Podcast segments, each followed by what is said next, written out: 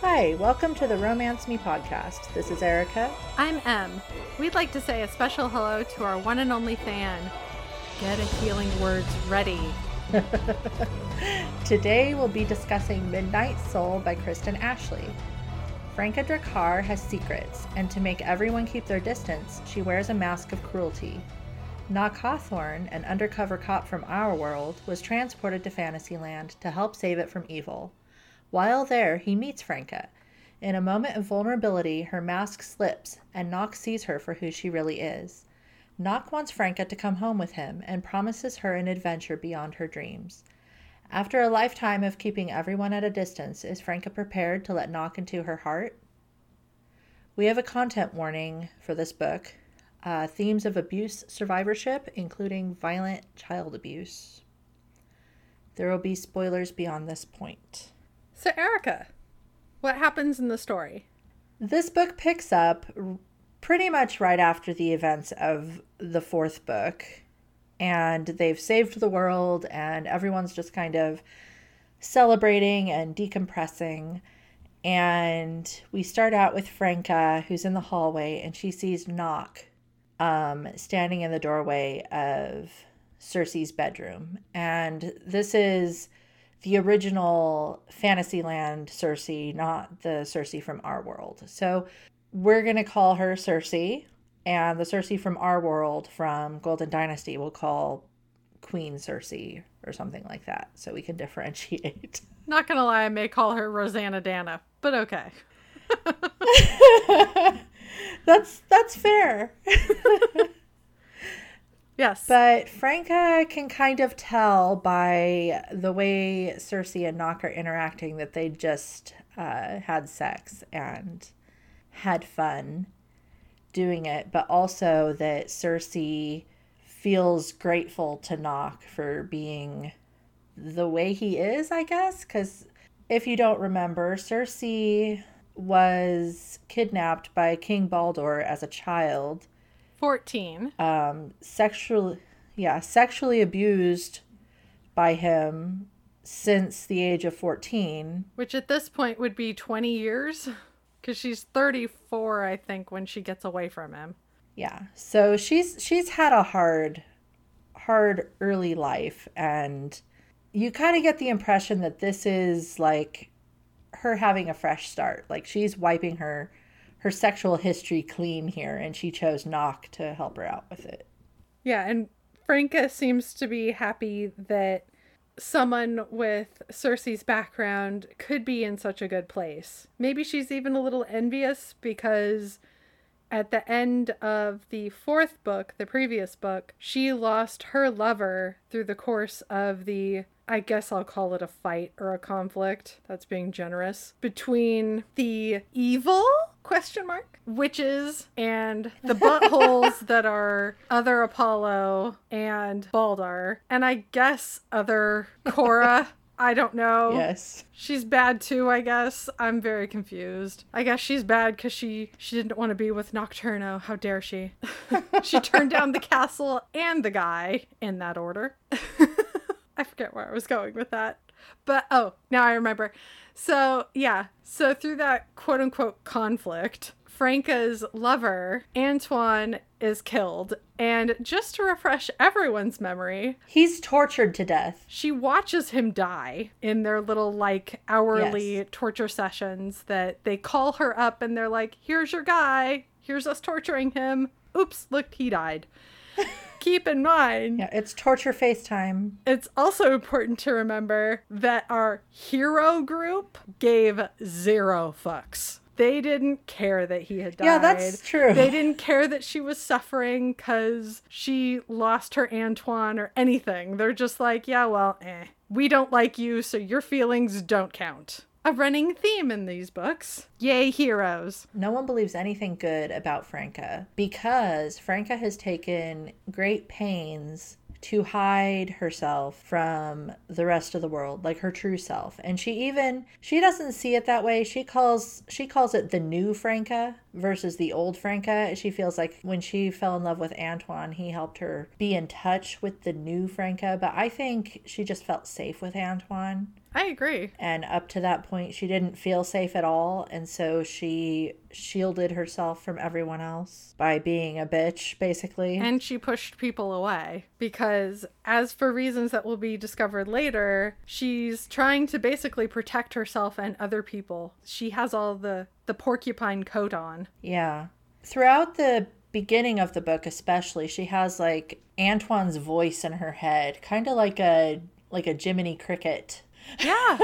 sort yeah. of character. She just lost him. Her heart is still with him. But she goes to get drunk, and Nocturno Noc ends up coming into the room with her, and he just kind of invites himself to sit with her and drink with her, and he asks her if she's okay. And this is extremely unusual for Franca because she doesn't open up to anybody. She doesn't expect anybody to care about her. And so for Noc to, to just kind of look at her and go, are you okay? You've been through some really rough shit. You know, I'm just checking in with you. And you were amazing. You helped the world get saved, basically. Like, none of this would have happened if you weren't doing what you did. Yeah, and Franca doesn't really see it that way. And she doesn't believe him and his compliments. She just dismisses it because how can this be? You know, what she did was nothing and all of that. Yeah, she doesn't feel like she deserves any praise. She feels like, well, I committed treason and this was the very least I could do, essentially. Like, I think it becomes more apparent later, like once you get a sense of what her life is like, because she just basically she wants to get out of that area of the country as quickly as she can, because the longer she's in that area of the country, she knows she's in danger. The person that she most cares about in this world, apart from Antoine, is in danger. So she kind of wants to just be like, yeah yeah okay, they're not gonna hang me for treason, that's great, let me I, I'm leaving tomorrow morning. At one point while they're talking, he starts telling her about uh some of the stuff from his world, which is our world, and shows her his phone, which I thought was interesting because she she feels like it's magic. Yeah, she's very inquisitive and curious, which is cool, I think. It's a good trait for a character to have. There's a quote I'd like to um, read during their conversation. Frank is trying to explain to Noc how no one else sees things the way he seems to see them. And Noc says that, no, all those guys, they all get it. He says, they get it, sweetheart. You don't think if those men had the same choice as you, their women taken, tortured, living in the pits of hell every day for weeks, or those women had that choice with their men, they wouldn't make the same choice as you? And Franca answers, I shared this exact sentiment with them, and they, he leaned deeply across the seat over the table that separated us, very close to me, and his voice was the lash of a whip when he interrupted me to state, lied. So Noc is telling Franca, yeah, you know when when you said, hey, remember, my man is over there and you're going to send dragons to like blast fire and essentially like bomb the island or whatever. And they just didn't give a shit that, you know, her guy was there. He says they lied about not giving a shit, I think. I still think they didn't give a shit about her, but they lied when maybe they, of course, if it was their loved one, they would have moved heaven and earth. And because they're the heroes, it would have been fine. But because Franca is seen as a more villain character, it was completely okay that her her wants and everything are disregarded. Because she's, yeah. she's been painted from book one as being this Machiavellian-esque female with her selfish machinations. She's, quote, evil slut. Yeah. Unquote. Like, that's her character. Yeah. and and I I don't think slut is derogatory, but it's clear that it's meant that way. Yeah. No, I agree. In this book. in in these books.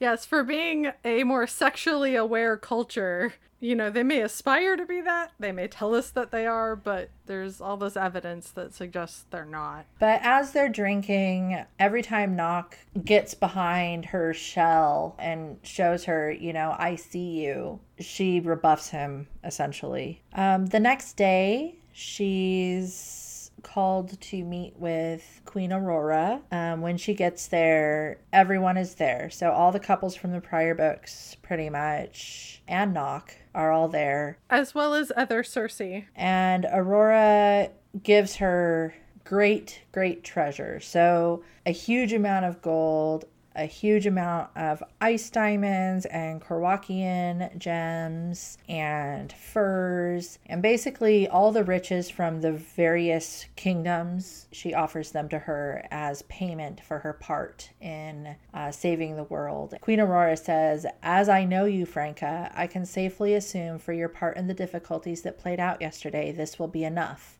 I do hope you consider this a debt fully paid." So we learn that everyone, even the queen, is like, "You're a bitch, Franca. Here's some money. Go away and leave us alone, please." Yeah. And then when Franca asks for help, like getting it to her room, they're very kind of frankly snotty about like, "Okay, fine. We'll help you. And then you're going, right? Like you're leaving." Yeah. "You're leaving tomorrow morning, right? Like early, like right now, like right away." Yeah. And so she's just like, "Yeah, of course I'm leaving. And I don't think it's that outlandish that I'm asking for help moving all of this heavy treasure. That is what anyone would ask for." The other thing, too, is they're all kind of butthurt that she takes the treasure. Like it was like this big test because Noc went back and told everyone, "Hey, I talked to Franca last night and she's not what you guys all think she is." And they're like, "Oh, well, just watch. She'll take all this treasure." When at the end of the day, they offered it to her. She's allowed to take it if she wants to. Like, it's not, I don't think it says anything about her character. No, I don't either. But, and I don't think any of them are really upset that she took it. I think Noc is because, I don't know, he felt like he spoke up for her and she let him down or whatever. Like, he's the only one that, that seemed, you know, upset that she took it. But she's seeing all this treasure as like a means for herself of financial freedom and for her brother, too. She's yeah. like, I can I can provide for my family. And I, none of them understand or don't take the time to look and realize that she is basically gentry on a budget. Yeah, no one knows, even though they realize that like she gets she doesn't she's not in charge of her money. Even then, she gets her money from her brother. Yeah. But they feel like she must connive and scheme to get more money. I think that's actually mentioned in the first book. But yeah, Cora says to Noc, I think I think after after Franca leaves, like, "But didn't you see how good she looked and her hair and everything?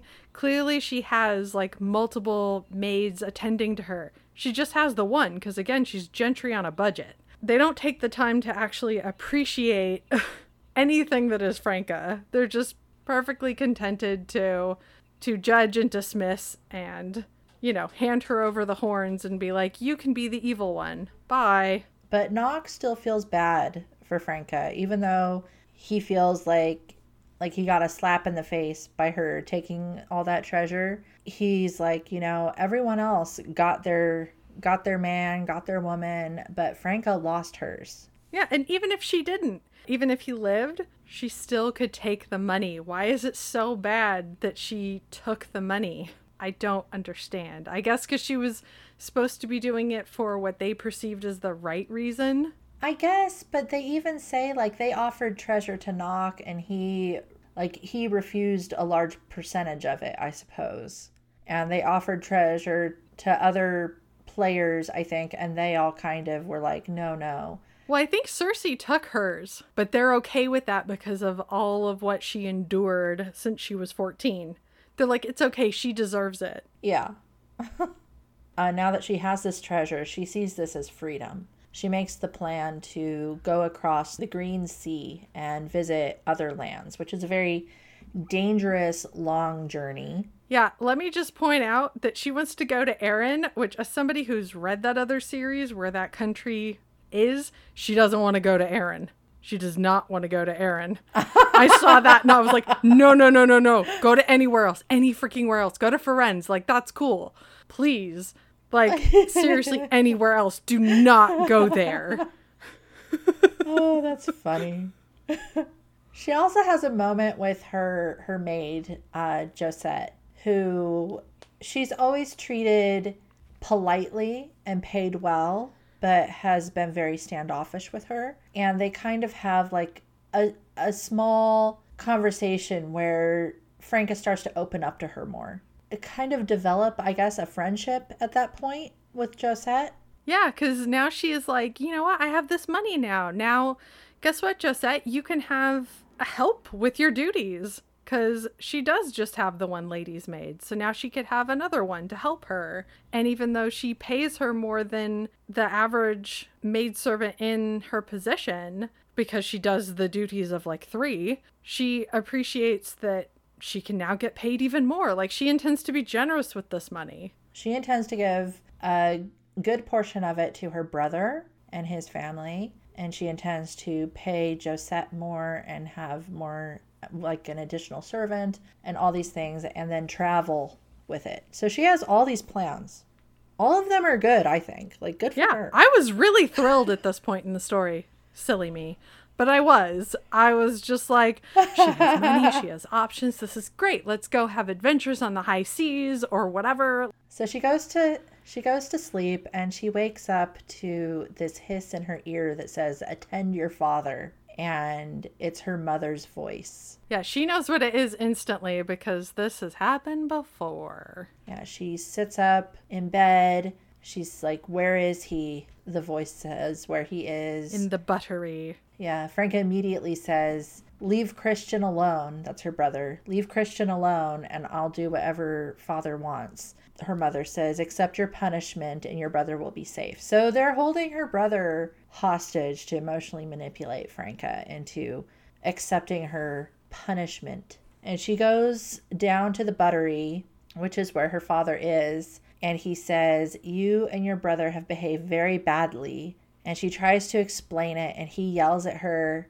and she sees he's holding a whip. He is pissed because she committed treason, I guess. That's his excuse for being pissed. It's a little confusing to me why that's the reason. There's a hook in the ceiling, and he has her stripped to the waist and hold her hands to the hook and hold herself there as he whips the shit out of her. And apparently this is a thing that has happened since the age of five mm-hmm. for her, because she used to see Christian getting abused, and Christian couldn't handle it. And so Franca stepped up and has basically been the whipping girl for Christian and herself. Brutally whipped to the point where she has deep, deep scar tissue in her back, and she no longer has full feeling there. The understanding is that as long as she holds on to that hook, that her brother won't be whipped, and her brother or tortured in some manner. And her brother is, I guess, soft of heart,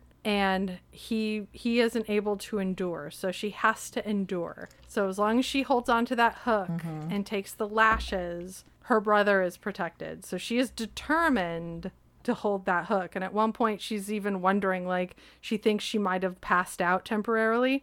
And she's so fearful because she thinks, oh my gosh, did I pass out? Did I let go? You know, are they going to turn their attentions onto Christian? Oh no. She's very deep in her head. Like, she's even accepted that she deserves this, yep, I think. That's what she thinks. And I think a big part of that is because this has happened her whole life. Like, this is, this is her normal. This is her normal meter yeah. right here, where, you know, you did bad, so you get whipped to within an inch of your life. Yeah, it's it's unclear why... what prompted this. I mean, they say it's because she committed treason, but you get the impression that her dad doesn't really respect the authority. Like, it would make, it would honestly make more sense in the story to where if her parents were in league with the evil witches and their plot, and therefore... That would make more sense, because it's true. I think, I think maybe it has to do with with um, making the house look bad. Ah. I think he kind of alludes to that. Like, you committed treason, you could have brought our house to ruin,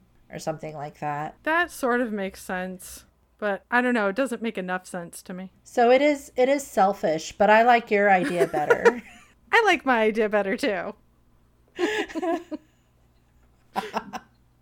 So anyway, she's she's just enduring at this point. She's enduring, and all of a sudden she hears a woman gasp, and then Noc's voice shouting, "What the fuck?" And her father says, "Who are you?" And Noc tells the woman to go get Frey. And Noc and, and Franca's father kind of get into a shouting match, but Noc doesn't doesn't really care. He doesn't like respect anything the father says or anything like that. He basically goes over to Franca and he's just like, are you okay? Let go. He's trying to convince her to let go. And she won't, because she's so deep in her head that if she lets go, that Christian is going to get hurt. Because, I mean, that's the thing is Christian and their mother is, was it back in that other country or whatever? And so, and there's yeah. no way Noc can know, because this is magic, you know, like he doesn't understand that if she lets go, there will be consequences to that. Noc is standing there trying to get her to let go of the hook, and her father goes to whip Noc. Franca lets go of the hook, twists, and shoots Uh, blue magic at him, making him fall down, and that protects Noc. So it turns out Franca has magic, and she and she hasn't learned to use it, because of course her magic would be a threat to her her parents. So, but she apparently knows enough about it to use it as a defensive weapon. So, yay. Her mother has magic, so she's inherited it from her mother. And it, she comes from a long line of witches, apparently. So she's she's actually very, very powerful. But her parents have caused her to neglect this side of herself. And no one, no one knows except Franca, her parents, and now Noc. Yeah, who knows? Maybe at age five, her mother knew what sort of magic potential she had. And that was... they had to find a way to control her. So Franca uses her magic to protect Noc, but then she goes right back to trying to convince Noc to leave. Like, you leave, and she tells her father, I'll endure. I will not fall. I will endure. Frey comes in at that point, and Frey is like, what the fuck? And Franca sees Frey, and she has the presence of mind to say, you have to stop her, command the elves, bring the Green Witch. She's going to Christian, and he'll break. So she begs Frey to send Valentine, the Green Witch, to save Christian from her mother. Which Frey does. So thankfully they trust her. Uh, the father says to Frey, I'm punishing her because she committed treason. Like, he's like, this is justified. And Frey says that punishment would come at the command of your queen if your daughter hadn't moved to make amends. So Frey sends Josette, who was the person who got Noc, to go find Valentine, go find a doctor. And she, Franca is still, she's still in that headspace. She goes over to Frey, who's her cousin, mind you, and says, you have to go and take Noc with you, and if I can withstand this punishment, they'll leave Christian alone. So they're still, she's still like, let him finish whipping me so that Christian will be okay. Frey realizes at this point that the mom has been communicating with the father across a week's sled ride away, and so one of them is magic, and he realizes that it's the mother. Noc says to Franca, they are not going to finish anything. They don't get it. Frey's going to handle this, and you're going to come with me, and we'll take care of you. Franca does actually let go of the hook. Yeah, he carries her to his room. I don't, hopefully not carrying her because her back. He assists her in getting her to his room, where he gets her sorted and orders for like a sleeping draft to be brought to her, and she says, no, no, I don't want to take that because I don't want to be dependent on it. And he's like, right now you need to be knocked out a little bit, the pain. And then I think he then finds out from Franca if anybody knows about her magic or if it's a secret thing, and she's like, no, nobody knows. He needs to know if he needs to help keep this secret. And then he leaves to go back down to the buttery so he can assist with the interrogation, aka the beating the crap out of yeah. her father. He asks Franca how old she was, and she says she was five, and he's just like fucked up over that. He is, because, you know, he shows a little bit of humanity. I mean, he he sees all the scars on her back. He could tell by how she was clinging and withstanding that treatment that this is this is not her first, pardon the word, but rodeo. So he basically he orders her to stay in the bed and let everyone take care of her and drink the sleeping drink, and he'll come back. he does it in a way that isn't necessarily ordering her to do it, but she does it because she's like, yeah, yeah, this pain is pretty intense. She concedes to it, but she's not being forced yeah. to, which kind of flies against what's happened to other characters in this series thus far. So Noc goes back to where Frey is, and Frey and we learn the father's name, Nils. And Noc essentially beats the crap out of him until three of the guards have to pull him off. And I think Noc even says at that point that he lets them yeah. pull him off. Nils tries to s- assert that Franca came of her own accord. Like, this was consensual. Like, she agreed to be whipped severely. Oh, buddy, you don't know. You don't know what consent means. Uh-oh. Uh, Valentine shows up with the mom, who's Annika, and says that she got there just in time to protect Christian, and she stripped Annika of her powers. So now Annika, Franca's horrible mother, no longer has any magic. Oh, so goodness. Sad. uh, there, like, Nils is very upset about this, and he starts shouting at Valentine, and Valentine says, I'll take your tongue, and then she makes his tongue disappear. Yay! Which I thought was great. Go Valentine. We love you again. She gives it back, though, sadly. Yeah, but she took it, so that's something. Frey now sees that Franca is not who everyone thought she is. Yes, that she, they now, everyone else now entertains the notion that Franca may have had other motives for behaving the way that she did. Now they're all nice to her, and she doesn't know how to handle it. Noc and Frey go back up to where Franca is, and Finny is there. And they attend to her, and there's a point where Frey considers calling the elves to heal her. And Valentine says, you need to chill out and make sure Frank is okay with that, because maybe she doesn't want all her scars gone. Yes, let's ask permission, please. Yes, which for once Frey listens to, because Frey never listens to anyone. But this time he does. It's interesting that all the men from the prior books are much more human in this book. Maybe it's because they're happily in love. Maybe that's why they're human. I don't know. I only have snarky thoughts and responses, so... But it's interesting, though, because as I was reading, I'm going, oh, this isn't that character. This isn't the same character. This isn't the same Frey. This isn't the same Lawn. To be fair, he's deferring to a woman who has incredible magical power. So she's not, quote unquote, the average woman. Although I guess in the last book, they were trying to say that every woman has power, which it's funny that they say that because throughout the series, that's Ugh. not the case. So I don't know if it's just Valentine, because if it was Finny making the suggestion, who knows? So when Franca wakes up, Noc is there, lets her know that Valentine saved her brother, her mother got stripped of her powers, and that her mother and father are currently imprisoned. He does mention that he beat the shit out of her dad. And Franca says, you struck my father. And he says, repeatedly, but not repeatedly enough. Which I kind of got like a little chuckle out of it because yeah I don't know, just the way just the way he talks about it, it's I don't know. He starts calling her Franny too, which Franca hates. I'm with Franca on that. Yeah, but from this point on, if we say the word Franny, that's why, because to Noc, she's Franny. Yes, I-, I want her to always be Franca, but apparently he insists. Which, I mean, if you're thinking of it from a character perspective, he is essentially marking the fact that she is a new woman. You know, like there's the rebirth moment. I think so. Or or maybe that's the person he sees. Yeah. He doesn't see Franca Dracar. He sees Franny. Well, yeah. And he even says, like, that name just sounds too harsh to be you. You're a Franny, not a Franca. And I'm just like, but I like Franca better. I need to point out, too, that I've learned in this book that I've been pronouncing both Franca and Valentine incorrectly, but I'm not going to fix it. Um, but Franca is apparently Franca, and Valentine yeah. is Valentine. I'm not going to fix it. You'll just have to deal. I think I've been switching, too. It's fine.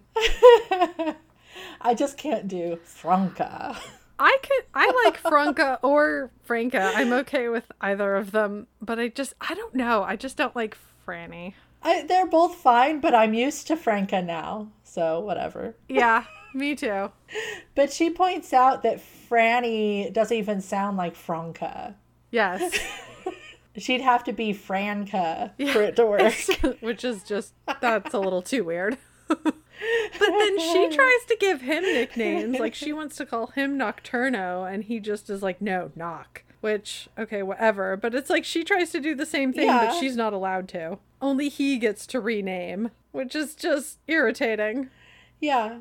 Well, it's funny because Noc is, is the diminutive of Nocturno, but he refuses to be called Nocturno. Whereas Franny is a diminutive of Franca. Hmm. What does that say? Like, she needs to be a diminutive as an addition to him? I don't know. It's weird. Well, they're both, I mean, Noc and Franny, those are diminutives. I think the thing is, is he gets the power to rename and she doesn't. It's a continuation of themes through the series yeah, that are, no, no, the female characters are not allowed to have power. The man will make the choices. Yep, basically. And of those choices, Franca says she's going to leave the next day and immediately is told, no, no, no, you are staying here and healing. Which, to be fair, she should. I mean, she should. But at the same time, immediately her choices start being stripped from her. Oh, yeah. Yeah, no, totally. Oh, oh, you're not a super bitch? Well, in that case, you can't make any decisions. Basically, yeah. No, no, we like you. Therefore, you don't get to make choices for yourself. It's because we care that we're taking the control from you. Yeah, we're taking care of you. Yeah, so she even meets, like, Aurora meets with her and orders her that she has to stay for at least a week. So Franca has to stay now because the queen has ordered it. Aurora says in a couple days that she's to have dinner with her. And I just want to point out, this is one of the times that I just love Franca's internal dialogue because um, after Aurora says, you know, you have to eat dinner with me, Franca thinks to herself, I wanted to dine with the queen, her otherworld daughter, and her son-in-law, a cousin who hated me, like I wanted someone to stick knitting needles in my eyes. But did one refuse a queen? No, one did not. And then what she replies with is, it would be my most fervent wish, Your Grace. Yeah, I love Franca. Oh, she has the best internal dialogue. She's so snarky. She is. That's probably why she's my favorite. There might be something to that. And she starts to have all these people, like, start to force themselves on her. Oh, well, we've realized you're not the way you, you said you are. So, like, her cousin, Frey, like, extends the olive branch or whatever. Yes, and she's still hearing Antoine in her head trying to guide her through this. Yeah, and Franca, she still refers to, like, her, her nice personality as the new Franca, which is fine, except it seems like she's being possessed by this new Franca. In her head, there's these things like, old Franca would have done this, but now I'm the new Franca, so I have to do this instead. And it's like, it's not that she doesn't want to do the stuff new Franca wants to do, but at the same time, it's very difficult for her because she's not used to letting people in, like even her brother. Yeah, this is where I think in the story it more cements the fact that the adversary that Franca needs to face is herself. I agree. She grew up with this normal that is just horrific. And as a result, she's pushed everyone away from her because she wants to protect them, essentially. Protect herself, protect them. Yeah. At one point before the dinner and before her brother comes to visit, because her brother's going to come visit her, she tells Noc that she wants to see her parents one last time. Noc is like, why would you want to see them again if you don't have to? Like, why on earth would you want to do that? And she replies with, because I'm still standing. She basically, she wants to yeah. take her power back, I think. She wants to show them, look, I survived you. Yeah, and no, initially Noc is like, no, no, you can't do this. And then once she conveys her reason why, then he's like, okay, I understand. And so he makes that happen. And what I think is funny is that in going to the, was it jail or prison to visit them, it's not just her going and it's not just her and Noc. It is everyone going, which I just don't understand. And she doesn't get it either. And I feel like it's supposed to be like the one of those, like, you're cared about now, so everybody must go. It's, I think it's, It's just bizarre. Yeah, it's a show of support. I mean, it's meant to be. I think that that Franca doesn't see it that way, especially initially. I'm sure if at the end of the book she looks back on this memory, she would. But at this point, she still, she doesn't consider herself to have any value. She doesn't understand why anyone would put themselves out for her. I think she needs to appreciate that they need to do this because they feel guilty. That meanwhile, they didn't appreciate what was happening to her. So now it's like this belated, like, no, no, we care. Yeah, it's it's a weird situation because Franca hasn't let anyone know. There's no way they could have known. I don't know about that. And she's done her best to push everyone away. And no one, I guess, took the time to look closely. Yes, everybody was just pleased to, to write her off as who they thought she was. Yeah. So Franca and Noc have a conversation. Noc agrees that he'll help arrange for her to go see her parents before her brother comes. And then that evening, Franca has a conversation with Josette. She tells her that she has more money now and is going to give her a raise and is going to hire another maid, and asks her if, if she'd be willing to travel across the Green Sea with her. And this just continues to create this friendship that they're starting. So now it's less of a servant uh, lady relationship, and now the lines are blurring a little bit more. Um, much in the way that the lines are blurred for the other characters in the prior books, but Franca is well aware of blurring the lines, whereas the other characters aren't because they're from our world and not used to having servants. Yeah, I really like this this moment with Franca and Josette, because I think it's in this moment where she says, at least when it's the two of us, just call me Franca. Because she's desperately wanting friendship. And I think it's wonderful that Franca's like, I want to go on this journey. Would you like to come with me? So she's not forcing her. But Josette's like, no, no, this sounds exciting. Let's go. Um, and I think she's happy that Franca's opened up to her, because this whole time in Franca's employ, she's tried her best to take care of her. She's seen all the shit that Franca's gone through and had to just silently endure it because Franca silently endured it. And Josette didn't have... She didn't have anything that she was able to do about it, really, except that night that Noc was there, because Josette went and got Noc because she knew Noc would help Franca. Yeah, Franca didn't even understand, like, how did you know to go get help? And she's like, I've seen your back.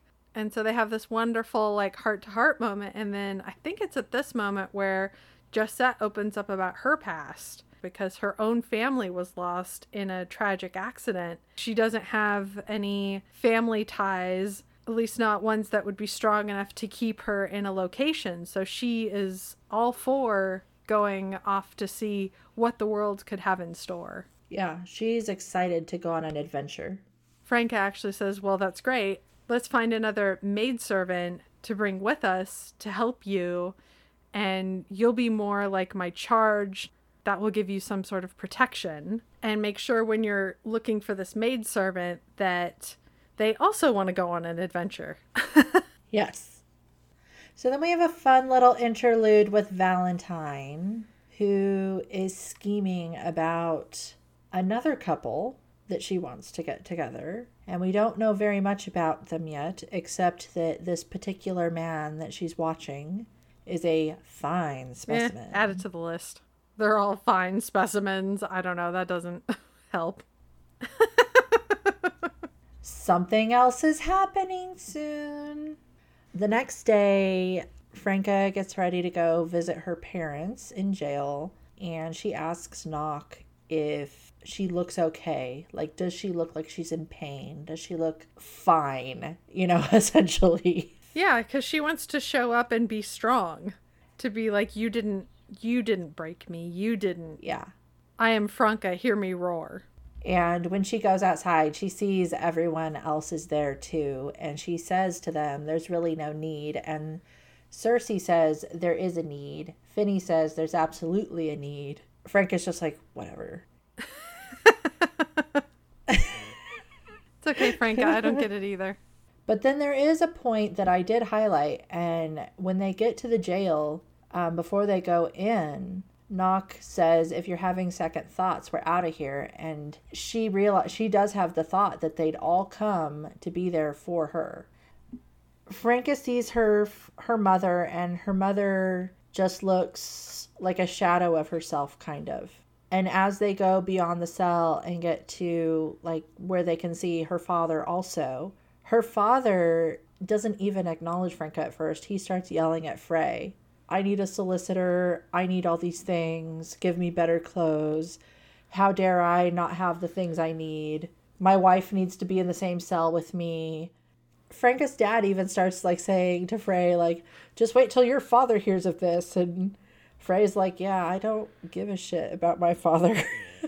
My father's a creeper who hit on my wife. I don't really like my father. My father has no power. Basically. And then the mother appeals to Franca. You can't want this for us. Oh, mother character. And Franca has the thought, like, I'd endured torture at their hands to mind, body, and spirit for thirty-four years, and there I was. And in nine days, she'd all but wasted away. She'd never survive a life in prison. Or more accurately, her life imprisoned would be a life significantly shortened. And then she asks Frey if they could be given another blanket and a pillow, you know, some things for warmth and maybe books to read or whatever. And Frey says fine. And then her dad is like, a blanket and a book? Demand our release, Franca. No, no release for you.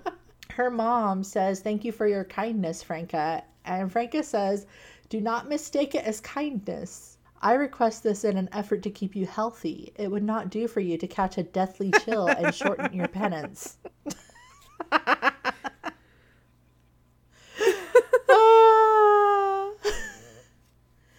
And she just tells them off. She's like, you reap what you sow and you deserve all of this. And now I'm going to go off and live my life.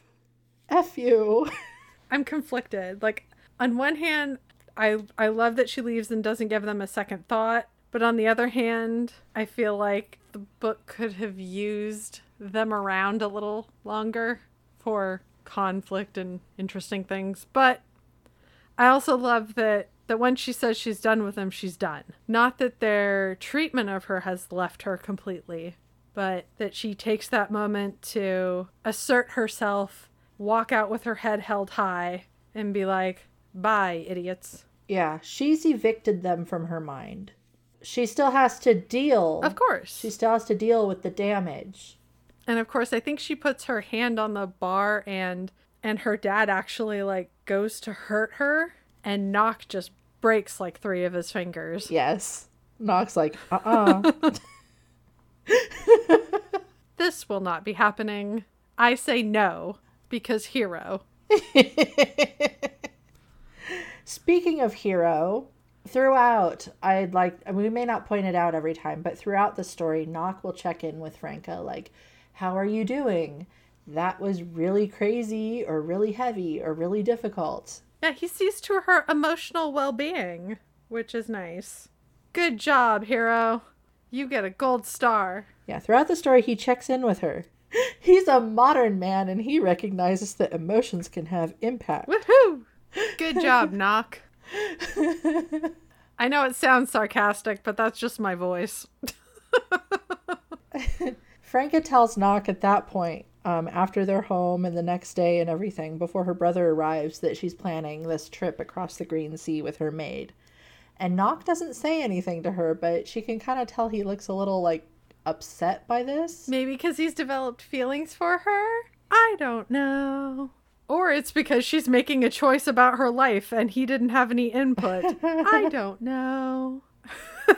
Noc goes and talks to Finny about it because he knows that Finny has traveled a lot with Frey. And Finny says, yeah, that's a really dangerous voyage. I know Frey's done it, but, you know, he commands dragons and elves. Yeah, he's so. done it t- only twice because he made that journey. And he won't even let Finny go because it's too dangerous. Which is so silly because yeah. he's the hero, so he'd be able to protect her because that's the way this world works.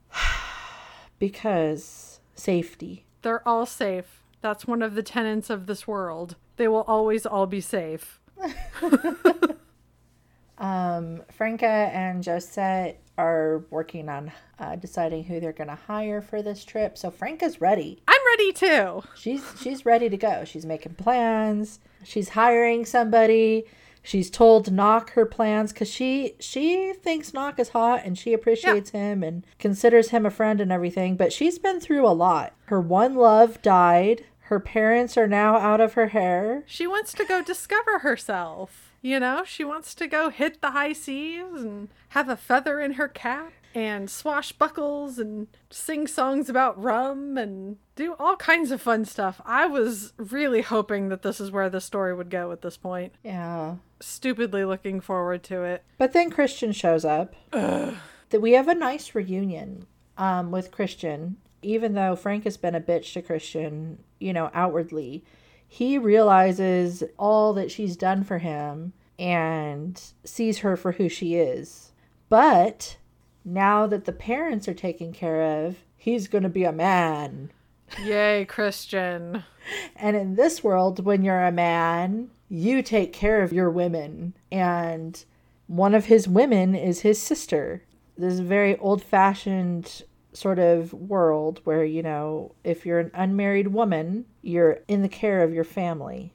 And he's going to take on that role now, now that their parents are imprisoned. Yeah, I only have snarky thoughts. Is that why you're so quiet?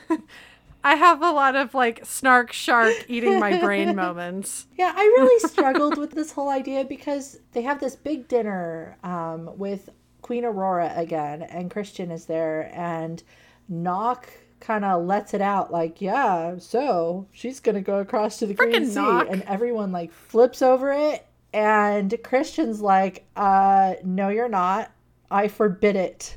The queen forbids it for at least a year. Yeah, she's like, you're not in the right headspace to make these decisions, Franca. You have to wait a year. It's all because of Noc. Oh, that irritating person. Queen Aurora says Franca's choices are either to go home with Christian, be there with him and his family because his wife is with child again, so she's pregnant with his second child, or to travel with the queen, and she has a choice. She can pick one. Those are her decisions. It's like with Maddie in the previous book. It's like, yay, she's given a choice, but all the options are crap.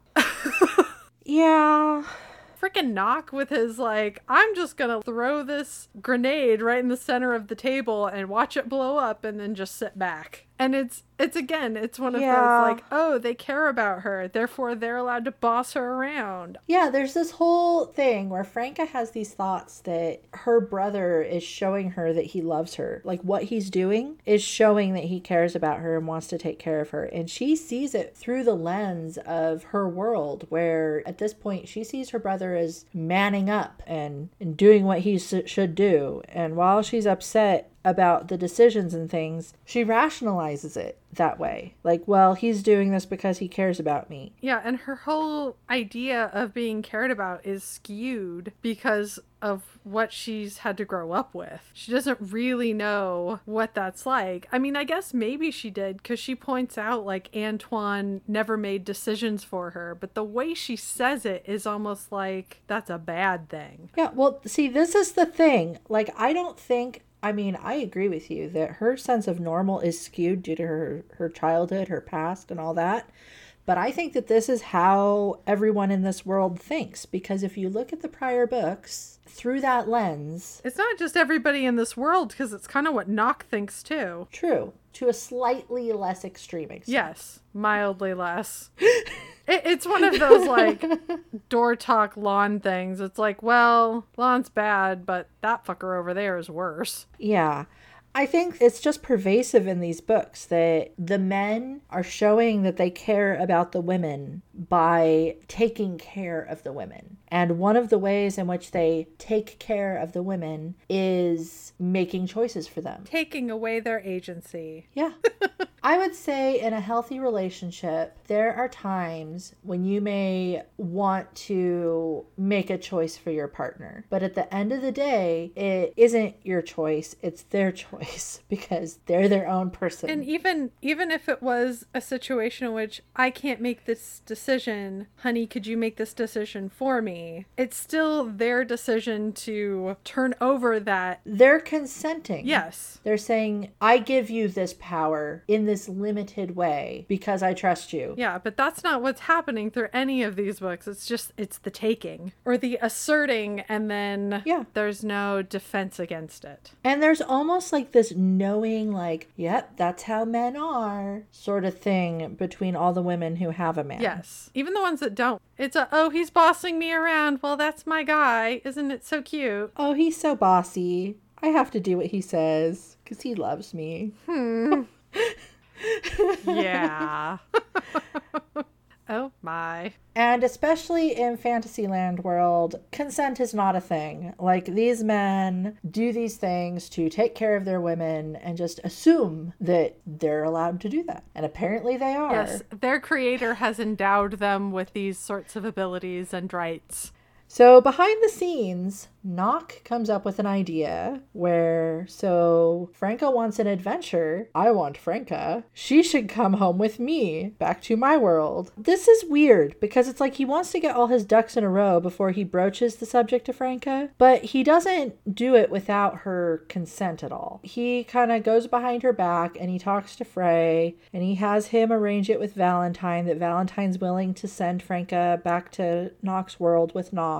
And all these things. But then he says, I'm going to ask her to do it, or convince her to do it, or whatever. So he has this idea that he's gonna get her on board yeah, with it. Yeah, it's very, for lack of a better way to put it, old Franca. Like, they're like, oh, she's the one that will manipulate you and all of this and be the puppet yeah. master of the situation. But Noc is doing the exact same thing. They comment on that at, at a certain point that he would have no problem for the, the person that he loved making a deal with the devil or, you know, having some sort of machination or whatnot. Yeah, we get a lot more insight into how the men think, I yeah. think, in this book. I agree. I'm not saying that his intentions are evil or anything like that, but it's it's just so funny to me that they keep talking about how bad Franca's behavior has been in the past when they do the exact same thing to her in the name of caring or love or whatever. I read it slightly differently. While I was not comfortable with him making all these machinations behind her back without talking to her first, I kind of thought of it more along the vein of planning a vacation, like a surprise vacation for your lover. That's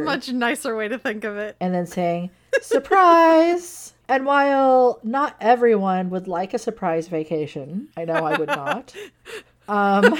some people, yes, I think, would. That's true. And we all know that Franca Franca is in the market for an adventure. And Noc knows that he needs the powers in that country to be okay with this before he offers it to her. Because he can't just, like, offer it to her and then have, like, you know, everyone say, no, if you leave, that will be treasonous. And he also doesn't have control over her. But the queen does. But, I mean, she's been ordered at this point. So she has an order from the queen. So for him to make any changes, he has to get, uh-huh. like, the queen on board. So I could see why he wants to do all these things before he presents it to her as an option. But at the same time, it is a little weird, a little shifty. And I can understand your perspective as well, because it is a little schemy. And he's not the only one. We Valentine, through the course of several of the books, all of them in fact, has been very schemy. Makes you kind of wonder. But I just I love how no, Franca's schemings are bad, but everybody else's are okay. It's because we didn't like Franca. But Franca is cruel. Yeah, it's it's the kind of the same thing with bad Cora, if you will, or other Cora or whatever, and other Finny. They they're painted as bad because the heroes don't like them, which is why I was hoping the evil witches would win. Yeah, I knew that wasn't going to happen. I at least wanted them to put up a fight. But that didn't really happen either, because it's like their entire fight scene was just about as long as it takes to have one of the women's outfits described. I was like, wow, that was short.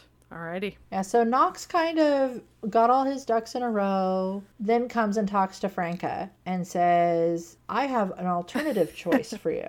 You can come with me to my world, and you could either come with me now, or you could go be with your brother and sister-in-law while she has her baby, and I can go do my adventure with Finny and Frey like I had planned, and then after those months pass, you can come home with me and I'll be an adventure for you, and you'll be able to see something amazing, which is what she'd wanted. She'd wanted to go see something like she'd never seen before, which is why she wanted to cross the Green Sea. Yeah. And also get rid of these memories, you know, to be in a different place that didn't constantly remind her of, of bad things. He gives it to her like it's a choice, but Franca can tell that he's very invested in her saying yes. Yes. And so for this purpose, she doesn't say yes right away. She's like, yeah, I'll think about it.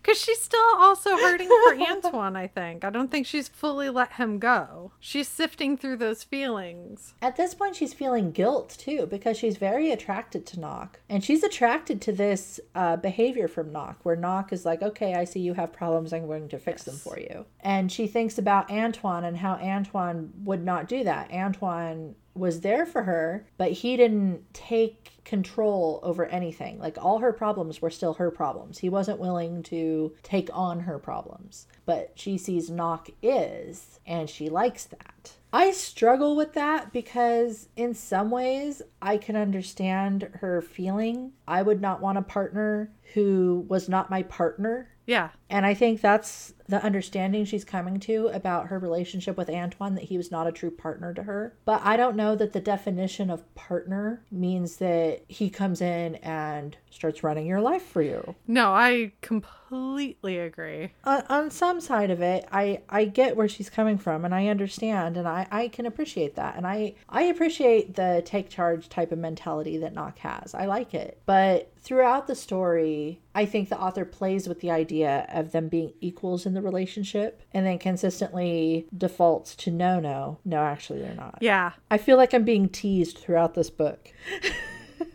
Not in a good way. Not the good kind of teasing.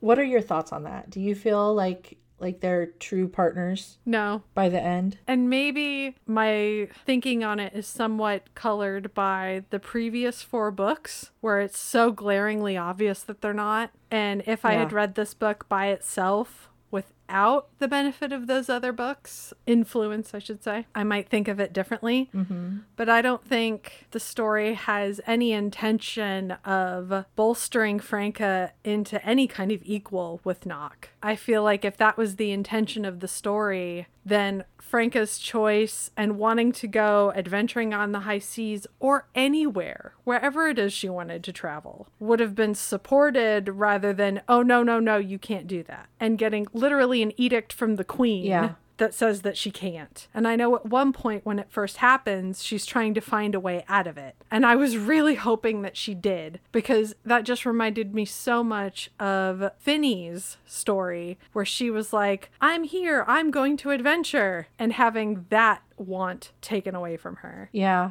Immediately. Yeah, immediately. If, if any of her decisions for herself would have been supported, then perhaps I would think differently. But they're not, you know, it's it's almost like a patting on the head. No, you don't actually want that. Exactly. And so later in the story, too, like when she's reevaluating what she had with Antoine, and more of their relationship is brought forth as far as what may have started as the nature of their relationship, and it changes. Like, he's a Floridian prostitute. He becomes a kept man. And so later when she's evaluating her relationship with him, she's wondering, did I ever really even love him? Because now I have these feelings for Noc. There's that power imbalance between her and Antoine that she's much more keenly yeah. aware of now. But I think she is mistaken when she thinks that she has equal power in the relationship with Noc. I don't even know if she wants there to be equal power, honestly. I don't think she does. I think she wants the style of relationship that she sees all the other women yeah. in these stories have. She wants she wants her Lawn. She wants her Frey. Exactly. Which essentially means she wants, you know, someone to be more obviously dominant, which is, you know, that's fine. Yeah, if it's consensual, it's fine. Yeah, it's consensual. She's into it. It's fine. You know, at no point in this story does he yeah. physically abuse her without her consent. So it's fine. Like, I get, I think she gets the relationship that she wants. So, yay. So I'm going to move forward a little bit in time here, and Franca has kind of mended fences a bit with her sister-in-law, Brigitta, who, when Brigitta married into the family and married her brother Christian, she was very, very mean to her. Kind of because she's like, stay away from our family, you don't want any of this, but Brigitta didn't know that was her intent. And she also didn't think that she was strong enough to be a part of the family, because she thought that he, she would bring out Christian's quote-unquote softer side, which she did not think would benefit Christian. Yes. She she mends fences with Brigitta. She develops a relationship with her nephew, and she decides that she's going to go home with Christian and his family until the baby is born, and then go to Noc's world. They make all the arrangements, and then they say their goodbyes, because Noc is going off to go adventuring with Finny and Frey and see the world and all that. Like, that's that's his reward. Like, they offered him like a ton of money, and he took some of the money and then said, I want to go on an adventure here. Doesn't he then go adventuring on the high seas? Not that I'm bitter. He does. On the bitter seas. Yes, he does. On the M is bitter seas. They... Yes, and they write to each other. They write to each other and they have a, you can kind of see that this relationship is developing. And for Franca, she cares for him, but she's kind of, she's trying to friend zone him. Yeah, I agree. I think, because she doesn't see him wanting her. And Noc has kind of friend zoned himself a bit, because he does want her, but he's like, yeah, she needs to deal with all these feelings for a while before I try anything. Yes, he's trying to be respectful. Now, there is one point where Franca talks to Valentine, and Valentine says, hey, yeah, remember when I stripped all your mom's magic? Do you want it? Because I could give it to you. And at first, Franca doesn't want it, but then she agrees, and she agrees to go undergo training, uh, magic magical training with Valentine. And Valentine promises her that um, she can help do the love matches that Valentine's been perpetrating throughout the series. And the love match that she's currently working on is other Dax Lawn and Cersei. Yeah. And Franca is like, heck yeah, I'm all about that. I am so glad that she... Not just that she has mag- magic, but she actually wants to be trained in said magic. Couldn't she have learned the magic and then go adventuring on the high seas? Like, would she not be formidable? I'll let it go. I promise. You just want a pirate book with a strong woman. I do. I think we need a pirate book next. I've got a hankering from some pirates. If any if any uh, listeners have a good pirate romance that they'd like to recommend, feel free to comment um, either on our website or on iTunes or something like that, and let us know. I'm that includes our number one fan. I mean, even if our one listener, our one and only.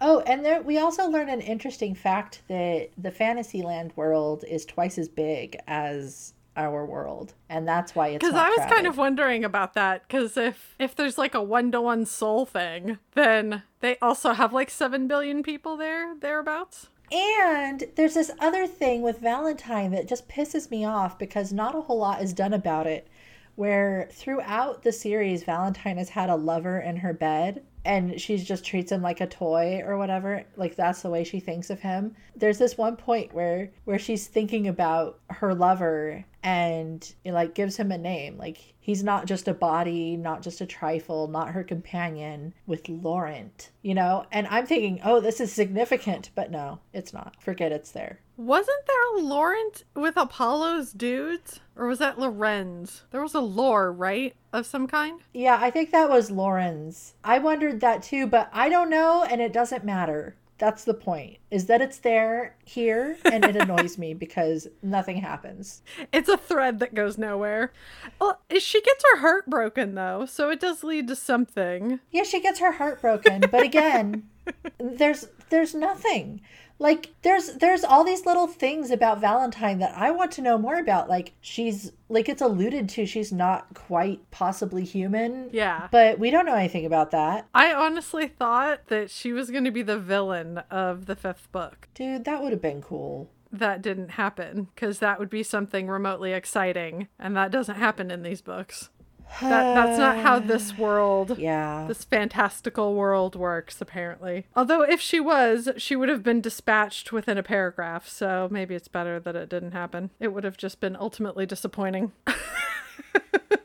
I just feel unfulfilled with the whole Valentine story. Oh, totally. Story. Yeah, like, right there with you. She's an infinitely more interesting character. Yep, I'm right there with you. Just these little... And the fact that the author can put in, like, these little clues throughout the books that make you interested in this character and then just go, oh, no, fuck her. I don't care. There's tons of interesting characters in these books, but we don't get to spend time with any of them. What is it, Mita or or whatever from book four? Yeah, she was totally interesting. At one point, uh, Valentine tells Franca that Cersei has been blocking her magical attempts to get her together with Lawn, uh, Otherworld Lawn. Although Cersei doesn't know that's what Valentine is trying. Cersei knows Valentine is trying something and is blocking those attempts. And Franca says, well, then we'll just have to do it the old-fashioned way. Franca is all in. Like, she's, she wants to do matchmaking. She likes it. Yeah, because she, she does have a mind for schemes, or at least enjoys them. So this is a better... quote-unquote outlet for them. Yeah, she sees this as a positive scheme, I think. Yes, which I must admit at this point I'm kind of wondering, what kind of scheming did she actually do? I mean, we're told that she's a schemer, but I mean, really, how bad was she?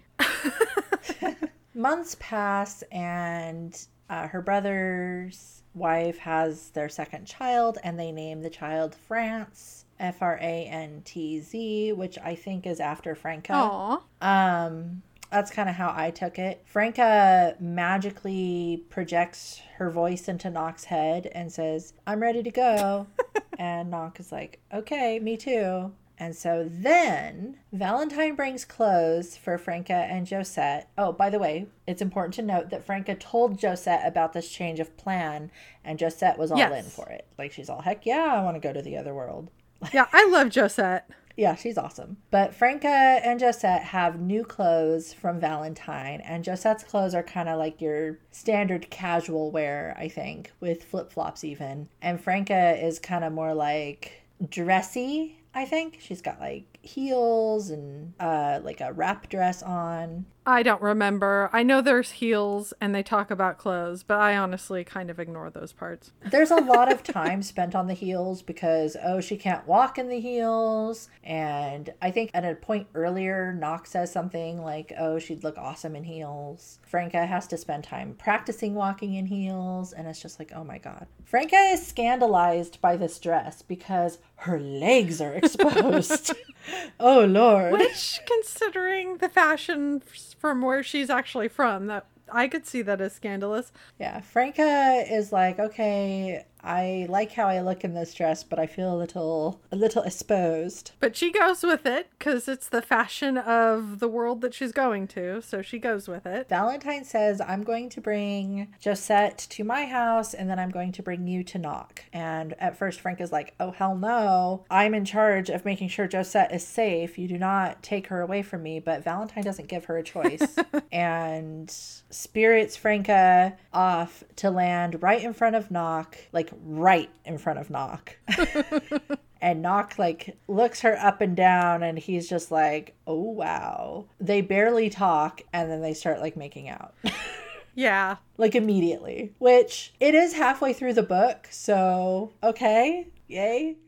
They're in New Orleans in the middle of Mardi Gras, and there's this huge crowd around them, and he, they've got strangers yelling at them. Yeah, once he picks her up, because they, they go to start walking, I think it's to the hotel or whatever, and she can't really walk in the heels. So I don't think she full-on falls on her face, but she's the lady stilts are a bit of a problem. He scoops her up, like, in one fell swoop and is, like, carrying her, like, on his shoulder. And so yeah. That's when the guys are like, woohoo, you know, go dude, and, and all of that. And then there's one one woman who says something like, I think I just orgasmed. You're not really sure if she's talking about that or like a beignet that she's having, because it just, it's dialogue that's kind of out of nowhere. So you don't really know what she's referring to.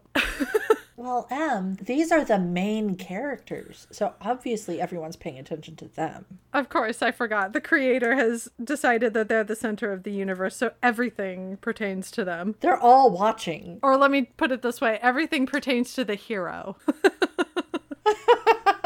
Because the creator likes the hero just a little bit more, uh... I think. I think she has a favorite. Noc gets them a hotel room. They have sex. And Franca notes that in the past, she's she's been very sexually free. She likes it. She has many lovers. She's good at sex. But she's in control. And when she's with Noc, he's the dominant one in bed. And she's never had that where she wasn't leading in bed. And she likes it. Woohoo, she's into it. Oh, and birth control. There's birth control, in case you're worried. We're all about the condoms and the birth control in this book, thankfully. As she's getting situated um, in this world, Noc is very, he's very solicitous. He's very much like, oh, this is a whatever, and this is how it works. Like, even when they get to the hotel right at the beginning, he says, we're going in an elevator, and it's going to do this. Have this expectation for this experience. Yes, this is a bathroom. This is how the toilet works. Yeah. He never seems to be impatient with answering these questions. He's very aware, like, I am your guide.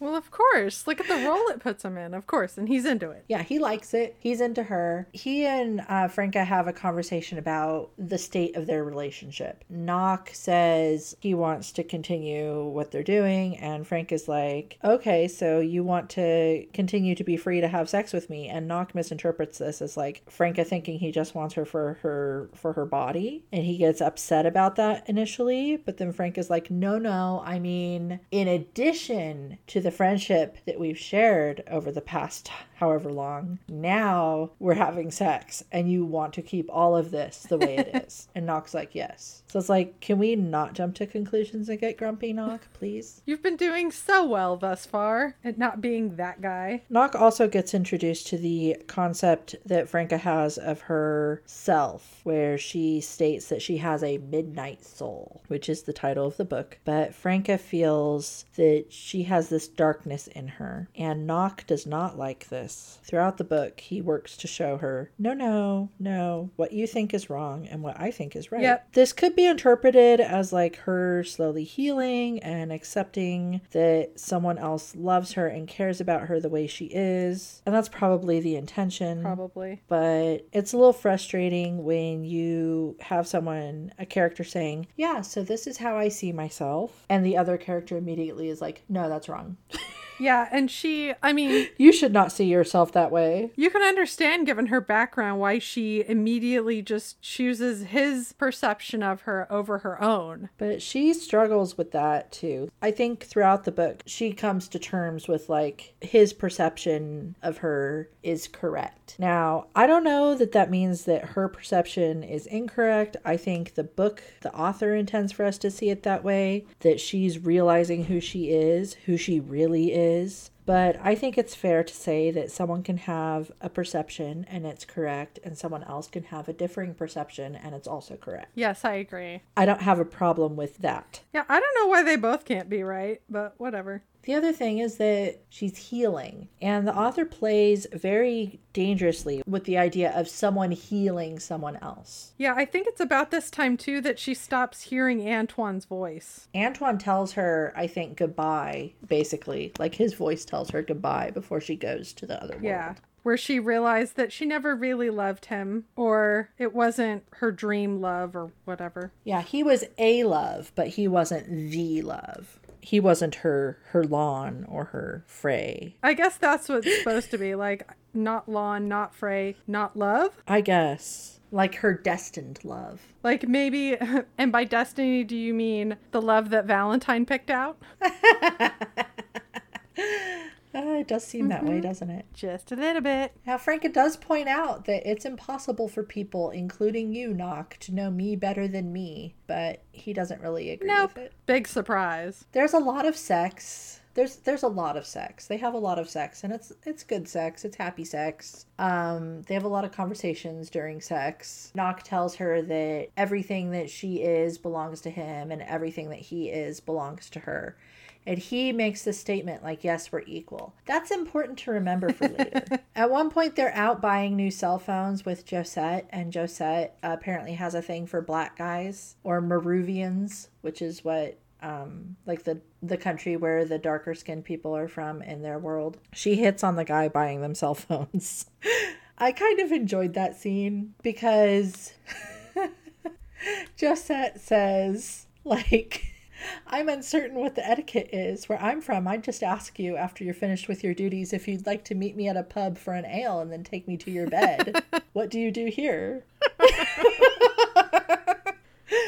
uh, around that same time, Noc explains what wedding rings are, because apparently the salesman is married. He's wearing a ring. And both Josette and Franca are like, oh, how novel. That's so nice. The men weed themselves out.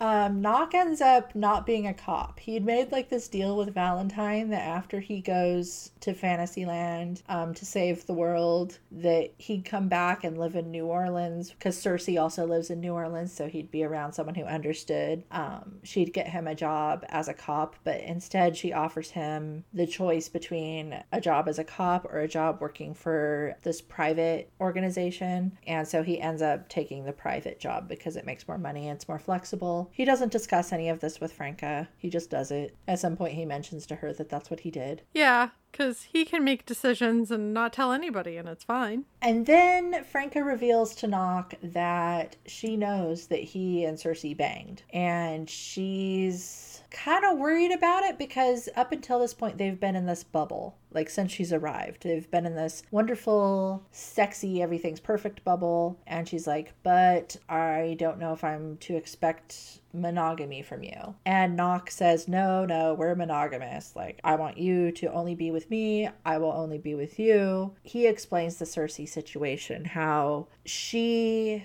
came on to him for like a one night stand, and he understood how big of a deal it was for her to make an overture to anybody, and that's why he went with her. So he kind of says he gave Cersei pity sex. Aww. Like, he's just so good that he could see how hard it would be for her, for him to reject her. And so he had sex with her. He agreed to this one night stand and made it good for her. What a hero. I'm sorry. I can't stop laughing. Did you have any thoughts about that? None that I want to share. I don't know. I can understand why Noc would want to downplay whatever it was that he had with Cersei, especially in front of Franca, where it's like, yeah. no, no, it, it meant nothing. Because I think if... If memory serves, I think because of Franca's exceptional powers of deduction and knowledge of of human behavior, she was able to see not just that they had had sex at the start of the book, but that he was he was not satisfied with the sexual experience that he had right. with Cersei. So not only is it pity sex, it wasn't pity sex that satisfied him. Yeah, she, she thinks to herself that if he had his choice, he would still be in the room with her. Yeah. Still doing it. But he could tell that Cersei was done, and so he left. Hero. Taking one for the team. Oh, it's it's one of those moments where you're just like, you feel bad for so many things and so many characters that it's just hard to put it all into words. And I think it's also, isn't it at this point in the story where Franca's trying to set Cersei up with Dax Lawn? So she kind of is trying to feel him out, like what sort of feelings he's going to have if she does that. And she mentions to Noc that she's planning to do this and wants his help with it. And Noc is like, nah, I'm not helping you with that. That is a bad idea. Yeah. And she doesn't understand, like, if it's because he still has feelings for Cersei or what. Yeah. I don't know. What did you you what did you think of the whole Cersei Noc downplay of events? Or maybe it wasn't downplay. I mean, it's it's perfectly acceptable if they wanted like a one-time thing. Yeah. So I think he's just maybe trying to downplay it because he's facing his girlfriend or whatever. I'm of two minds about it because if you look at the evidence in the text, according to Franca, Cersei was done, Noc wasn't yet done, but he left anyway. And then when she brings it up to him, he states that Cersei wasn't his type at all. But he was horny. Well, yeah, because he had just been involved in this huge adrenaline-causing event, and so he was ready to party, and Cersei approached him, and he could see that it would hurt her feelings if he said no, and he was up for it, so he went and did it, and now they're friends. I think that's all reasonable. You have an adrenaline-causing event, it makes you kind of frisky, you want to play it out, that's cool, that's fine too, whatever. But from a critical reader standpoint, I just... So instead of pity sex, could it be viewed as compassion sex? Yeah, it, it really reads to me like he's doing her a service. He was. A sexual service. Yeah. It's like almost like Cersei made an appointment and was like, yes, I would like to start having sex again. All my previous sexual experience is really shitty. I'm looking for a good guy to have a one-night stand with and make sure I have a good time. And Noc is like, I fit all these requirements. Yes, I will make sure you have a good sexual experience as you re-enter the world of sex. It's just, it's kind of gross to me.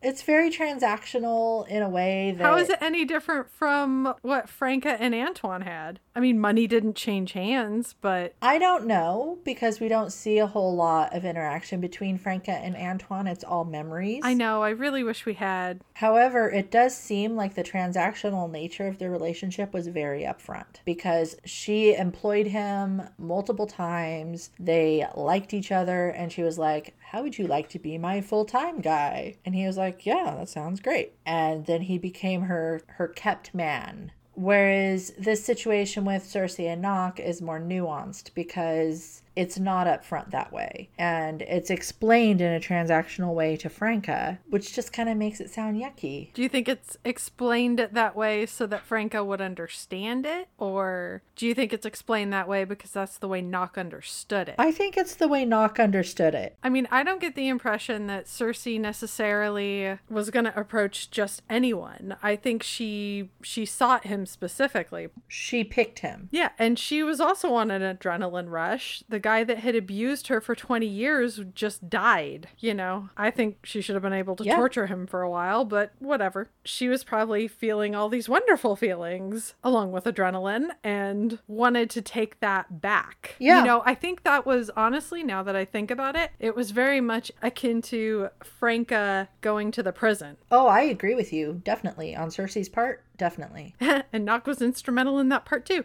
Um... But what, okay, see, that's the thing. I don't I don't have a problem like with Cersei's side of it. I don't have a problem with Noc having had sex with Cersei. My issue is with how he's reduced it down to this transaction. I think it's probably just because he wasn't emotionally involved. I guess I just don't have a problem with it. Or I don't have the problem that, that you do with it. Yeah, and I don't know, because I don't have a problem with, with transactional sex in general. Because, like I said, with Franca and mm-hmm. Antoine, it was transactional. transactional, but it was also above board. And I mean, maybe Noc is, is trying to imply that, you know, he understood it was a one-night stand. Cersei understood it was a one-night stand. Like, that whole point, like, maybe we're just supposed to intuit that Cersei also understood, like, the things Noc is understanding about the transactional nature of the sexual encounter. I don't know. I guess your problem with it is, at this point, we don't know if Cersei views it in the same way. Yeah. I want it to be mutual. Okay. Well, I think probably Cersei does. I mean, she's supposed to be from a culture that is more accepting of transactional sex, so probably. Plus the fact that, this is going to sound super snarky, that much like when Frey, after they were attacked, just instantly deduced the correct thing, you know, oh, it's these guys who are attacking. And it, I think it's sort yeah. of like that. Like, Noc's the hero, so whatever he says is right because he hero. I don't know. I think part of it, too, is like maybe my own insecurities. If I were Cersei, which thank God I'm not, but if I were, and I handpicked a guy, and I was like, you seem like the type of guy who'd give me a really good time and make sure I had fun, and I really need that, you know, and all those things. If I were to learn later that he says, yeah, she totally wasn't my type, but I could tell it would hurt her feelings if I said no. That's just fucked up. Maybe I'm just relating too hard to Cersei or something, you know? No, I see your point. I don't, I don't know. I don't think Cersei would take it personally. I don't think she was thinking of it in those terms. According to the text, she was not expecting it to, to progress beyond that one night. And so that's fair. But at the same time, she chooses him. Yeah, I mean... it's a big deal for her. I can understand, like, if Cersei was a fly on the wall and overhearing this conversation, it could be difficult for her to hear, well, she was willing. Eh. Kinda, yeah. But I don't know if... I feel like the same could be said from Cersei's perspective, where she was like, well, he was willing. Eh. I mean, we don't know because we don't get Cersei's side of it. Possibly... except that Noc is aware of that. Yeah, I, I could see where that's that's where the tricky thing is, is we don't know it, what Cersei's feelings about the whole thing were. It would be different, too, if we were hearing Cersei say these exact same things that Noc is. Was like, well, I had just seen the guy who had abused me for twenty years die. I had all this adrenaline and I wanted to take back my own sexuality. Here was a guy who was good looking and unavailable. He's not my type, but you know, it doesn't hurt to look at him. Yeah. He was willing. I said, do you want to? And he said, yeah. So we're good. I don't think if that ever, if that moment ever happens in this story. I know there is some conversations that happen between Franca and Cersei because of Franca wanting to set Cersei up with Dax Lawn. Yeah. And that kind of not going well initially. I don't think they ever really talk about it. I think the whole point of the initial sexual encounter at the very beginning between Cersei and Noc is to make it okay for Cersei to get set up with Dax later. Yeah. Because the encounter with Noc shows that Cersei was ready to start reclaiming her sexuality. And there would be no point in setting her up with her destined man unless she was D T F. Yeah, no, I think that's exactly why that scene is even there. Because otherwise it doesn't really serve a purpose. Well, I hope you're right. I hope that Cersei wouldn't be hurt if she heard all that stuff that Noc said. I don't think she would be. But I kind of think she would be. I think with Baldur and then the pirates, because it's sort of implied that they also treated her as a sex object. And then she woke up in the bride claiming, was it, enclosure or whatever. Or the wife hunt. Yeah, I think... if nothing else, she is of sterner stuff that would just be like, well, so what? I wasn't his type. That's fine. I think she'd be like, whatever.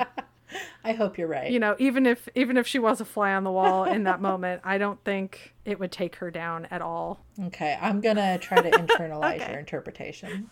Okay, moving on. It's important to say that uh, we get reminded about Noc's backstory, which... we don't know Noc's backstory. We know Tor's backstory. But since they're twins in the parallel worlds, it's essentially the same. And so Noc's mom died giving birth to him. And then Noc's father's second wife died of pneumonia shortly after giving birth to his brother. His dad's third wife um, raised the boys and ended up dying of breast cancer.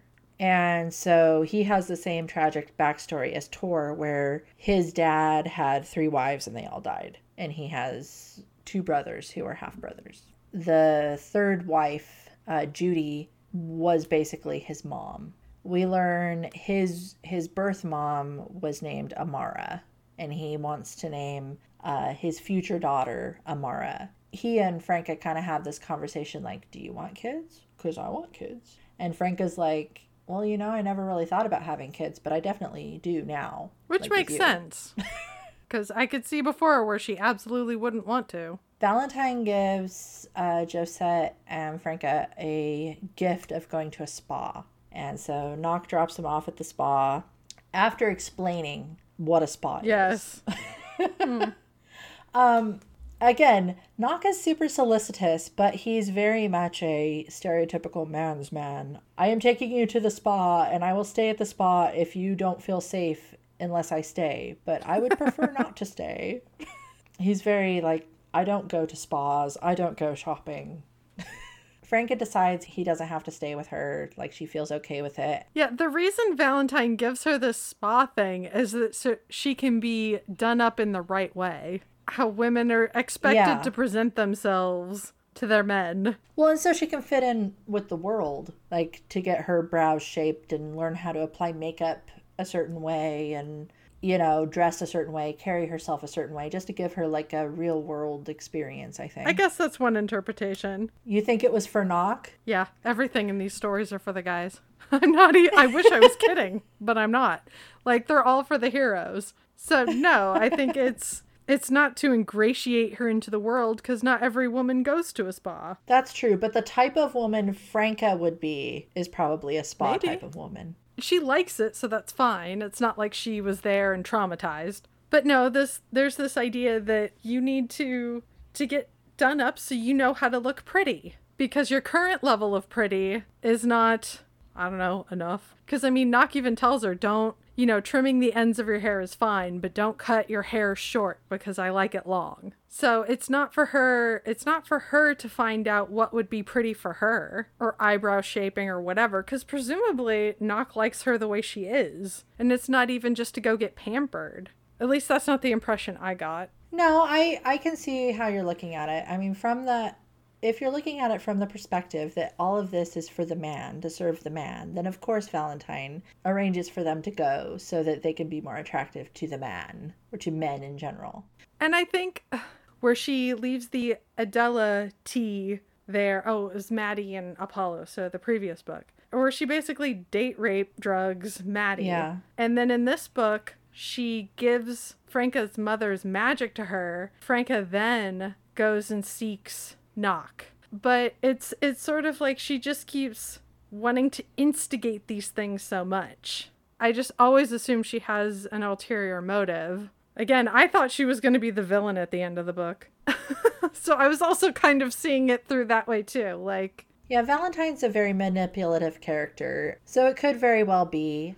I don't disagree with your interpretation of it, but my interpretation was very much more like, okay, we're just going to polish you up so you fit in better. Yeah, I mean, I wish she was doing it just so Franca could have a good time, but Valentine's just too schemey. So yeah, Franca just gets her hair trimmed and she gets prettified in all the other ways, which is fine because she likes it. Josette gets her hair cut um, like to her shoulders or something, and she gets like blonde highlights and she looks very different, but... is thrilled with it, and Franca's happy because Josette is happy. And she has this very um, guardian-esque sort of feeling for Josette. Like, she feels responsible for Josette. And that's probably because in her world she is. I mean, Josette is her maidservant. She's in charge of yeah, her. Yeah, I guess it could be interpreted as like a big sister. Yeah, I think that's kind of what it transitions to. Yeah, because that's like the closest thing each other has to family, particularly there.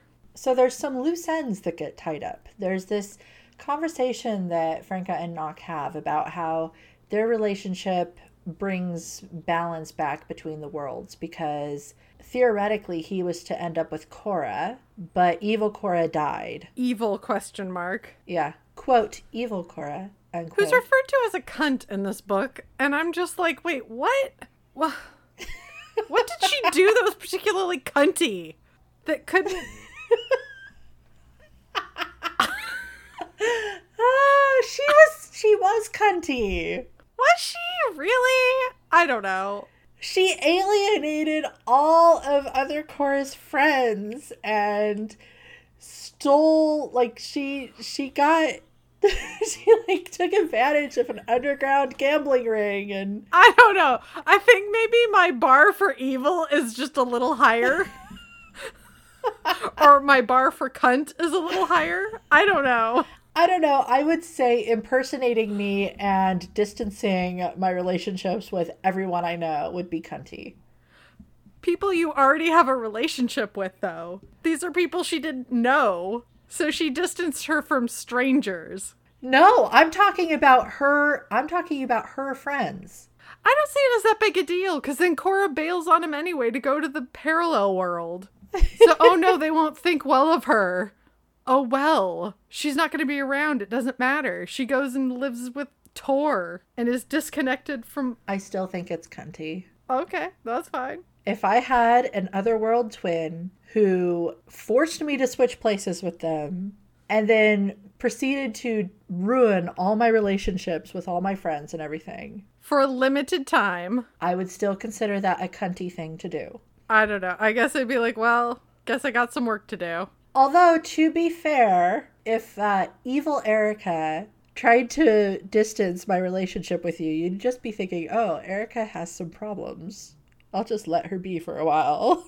Yeah, I probably would. I'd be like, oh, she's going through something. I'll just, I'll just, you know, give her some time to work through that. And then, you know... poke her later and be like, hey, are you human now? Are you still going through something? Are you still evil, or are you having, are you done with your issues? Yeah, and I'll see if you if you answer me with like canine fangs or or not. I don't know. Again, maybe I don't know how to human. I like to picture evil Cora with a goatee, like in that Star Trek episode. all the all the bad ones have goatees. I did not know that. I will keep that in mind for the next time I see someone with a goatee. I'm like, well, clearly you're evil. We need to keep our distance. You're the evil twin. All right. Good to know. Exactly. Anyway, back to what I was saying. They're bringing the, their relationship brings balance back to the parallel worlds because Franca's other, like Franca's twin died in a boating accident or something at the age of seventeen. Makes me kind of wonder, it wasn't an accident considering who Franca's dad's supposed to be. But I guess they're not supposed to be the same person, so. So she's free to be with Noc, and then Noc should have ended up with Cora, but one of the Coras died. And so he's free to end up with Franca. But then Franca is curious about... They even tie up the whole Frey and Finny thing, too. That's that's what I'm trying to get to. You keep interrupting me with your with your problems with me calling Cora evil Cora. Who's the evil one? I am. You have all these issues with me saying evil Cora, and you won't let me get out what I'm trying to say. Oh my god, I can't stop laughing. Let me talk, woman. Feel free to talk, I'll be laughing. I can't stop. Oh, I can't breathe. One of the other loose ends is the Frey Finny loose end. Oh, I can't stop.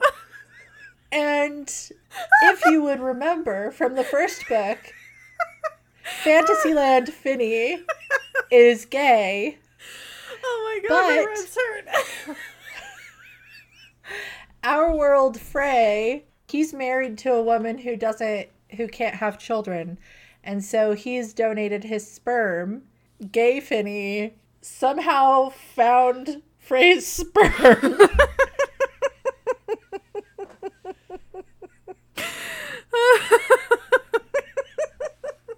And has two kids. So it all matches.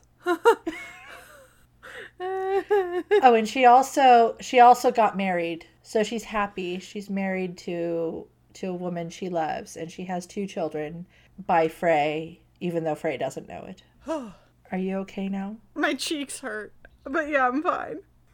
Valentine's been mysteriously absent ever since she brought Franca back to Noc's world. Um, she's been busy with her own shit, which is just alluded to that she's broken up with her lover, Laurent. Remember Laurent? Yes. Well, you don't need to remember him because we don't know anything about him. It's okay. He doesn't matter. He broke Valentine's heart and now he's gone. He's not a hero. He doesn't matter. That's true. Valentine's the one who tells them about um, Finny and Frey, other Finny and other Frey. Franca brings up the Cersei lawn thing. Like, she's like, I'm ready. Let's get this going. And Valentine's, no, you can work on it if you want, but I have other stuff to do. And doesn't really want to tell her anything. Franca kind of gets it out of her a little bit, what is really going on with her, but not a lot. And she says, okay, well, I'll work on Cersei and, and Dax. which is Other Lawn. I think we'll call Other Lawn Dax. Does that sound okay? That sounds good. So she wants to get Cersei and Dax together, and Valentine's, yes, go ahead and do that without me. Franca tries again to get Noc in on it, and Noc is like, no, no, I shall not. We find out that Josette got asked out on a date. Yay! Yes, Josette gets asked out on a date by a man named Glover, and she's super duper excited about it. He's super hot, totally her type. Noc thinks he seems cool. Franca is very concerned. She is. She is overprotective, big sister concerned. Yes. And she's just like, no, no, no, you may not go out on a date with him. He can come here and meet us, and we shall ascertain if he's okay. Yeah, she wants to chaperone and know of his family and all yeah. of that stuff. His intentions. Noc talks her down a bit, and yes, Josette is allowed to go out on a date, and she'll just let you know when she's home safe, because that's what we do out here. I love how Noc's not even a little bit concerned, like, hey, she's from another world. Maybe some guidance would actually be helpful for her. We're we're meant to believe that th- that Josette has been spending all this time, as Franca and Noc are off knocking boots, Uh, Josette's been spending all this time watching T V, learning about the world. And that should teach her plenty. So she knows how the world works because T V. Well, in some ways, she's not wrong. I don't think I have any more laughter in me. I think I'm all laughed out. You're laughed out? I think so. I tried to laugh there because I was just like, this is funny, but I, I don't have it in me. Oh, well. um, Franca and Noc have more wonderful sex, and Franca says she wants to get on birth control so that Noc doesn't have to wear a condom because she doesn't want anything between them anymore. And Noc is like, I want to have a baby with you, but I'll wait till you're ready. And Franca's like, okay. I feel like that's a big moment in these stories. Yeah. They kind of, at this point, it's very much like, I love you, you love me, let's make a baby. It's a big deal. But it's a big deal in this story because Franca decides she doesn't have a midnight soul, she has a golden soul. Because the gods would never tether someone who's as wonderful as Noc to someone who has a soul that's less than golden. Yes, her worth is established because he's amazing. Totally healthy. Yep. It's very funny um, when Josette gets picked up for her date. I really got into that. Because Frank is, like, glaring at him the whole time. Like, staring at him forbiddingly. But as he's walking away, he's like, your sister's kind of protective, huh? it's. It, I just wish she had something, like, that she could say that would be like, yeah, and she has magic, so be careful.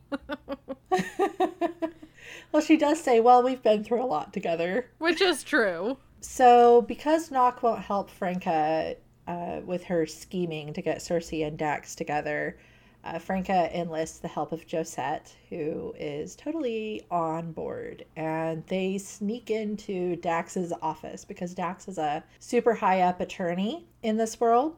Isn't he an attorney that helps with abused women? He's super amazing and high powered and, and intimidating, but he does pro bono work uh, with abused women. And he works with this abused women's shelter and donates to them and does pro bono work for them. Franca and Josette take a taxi to Dax's office and sneak in so that Franca can snoop on his schedule. Franca, who barely knows how her phone works, is going to snoop on the computer. This is a good plan. She'll have Josette help her because Josette knows how those things work because she's been watching T V. Yes. This plan has zero flaws in it. I have to admit, I really enjoyed this whole scene because it was very, like, eighties comedy movie. Oh, it was. You know? Yeah. Like, they sneak into the office and Dax realizes that they're there and Frank is like, no, I'm here for an appointment. You weren't here when you were supposed to be. And Dax is like, um, no, I don't have an appointment. And she's like, yes, you did with me. And it's because I was going to donate a million dollars to the women's shelter that you like, basically, you know, and, and that makes him listen, even though he doesn't believe her. And then she like shows him her back and kind of insinuates that that she is like she was abused by a lover, essentially.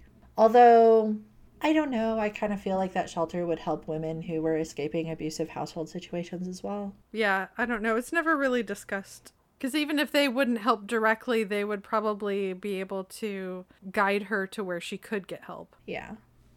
Dax at that point has, he has a soft spot for abused women. How interesting. um But anyway, he has a soft spot for abused women when he when it becomes evident that that's what Franca is, and Franca has risen above it and wants to donate money and all these things. He agrees that he will take her out to lunch and, you know, so they can start over and discuss this. And she goes, no, you'll take me out to dinner. And I also want to meet the person in charge of the charity. And I also want this and that and the other. And Dax is like, okay, sure. And he says, but I want someone who can back up your claims. And Franca's like, well, if you look into me and Josette's identities, you'll discover they won't go very far. But you can call Noc. He is exactly who he says he is. And he'll vouch for us. Which doesn't sound fishy or weird at all. But I think she explains that, or at least insinuates that the reason their backgrounds don't go very far is because of their abuse, abused past. Yes. And then later when she tells Noc this whole thing that happened, he's like, yes, I'll vouch for you. And actually you did me a favor because I'm going to be working with Dax, and they, of course, are going to do a background check on me, and they were going to in- investigate your background. And now there's a reason for it to be false. Like, there's a reason you're not really here. Like, your identity isn't real, you know? Yeah. But he's very upset about the whole idea of inviting Cersei to this dinner, which is the whole point of the dinner for Franca. Yes, because she's little matchmaking Franca. Franca is willing to spend a million dollars to get Cersei and Dax together in the same room. It's her money. She can do with it whatever she wants. Yep. Josette starts having plans for her life. She tells Franca she wants to go to beauty school and learn how to do hair, because that was her favorite part of her job when she worked with Franca, and make money and eventually get her own place and all these things, which Franca kind of struggles with this. On one hand, I think she's proud of Josette, but on the other hand, she it's hard for her to let go of like this caretaking role. Josette saying that she wants to leave, I think, sparks fears of abandonment, because here was someone, her basically her first friend, you know, the first person to really yeah. show her any kind of kindness in any capacity, even if it was tied in with her her maidservant duties. But here she is saying that she wants to go. And so, yeah, I think that's hard for Franca. Plus, it also, it would change their relationship even further, because then it's, it's far less like lady and maidservant then. Because even Josette saying, yeah. like, all the things that I do for you because of these modern conveniences, they don't actually take that long. And I think maybe in the back of Franca's mind is just like, well, if she gets so busy doing this other thing, she won't need me anymore, or she won't be around. What did you think? I'm happy that Josette has a plan, because it seems really kind of screwed up that Franca brought Josette with her and then just kind of leaves her alone to watch T V and eat microwave meals while she goes and fucks Noc. Yes. The fact that Josette is the type of person who's like, yes, I want to go on this adventure with you. I am here for your moral support. Meanwhile, I'm also going to make a life for myself.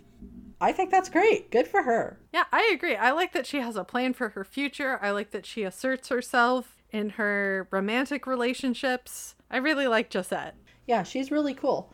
And while I can understand, you know, where Franca's coming from too, you know, that whole transition from protector to peer, I think she really struggles with that. I don't think she's unhappy about it. I think she's just struggling with it. Yeah, no, I get that impression too. And her having to adjust to this world in the, because I think there's a joke that's made when she first gets there is like, oh no, she would never cut up a tomato. Or she would never prepare food, yeah. or she would never do that. But later on in the story, she actually puts out like a meat and cheese and cracker plate or something. So, I mean, it's not her cooking, but it's it's an effort in that direction of self-sufficiency, maybe, or at least something akin to that. Yeah, it's interesting because she's not, I mean, she is self-sufficient in a way, but she's very much like, I don't want to do that. I'll hire someone to do it for me. Yes, not directly. Yeah. She comes from an, the aristocracy. Yeah. And I don't know that, that that means that she can't do it.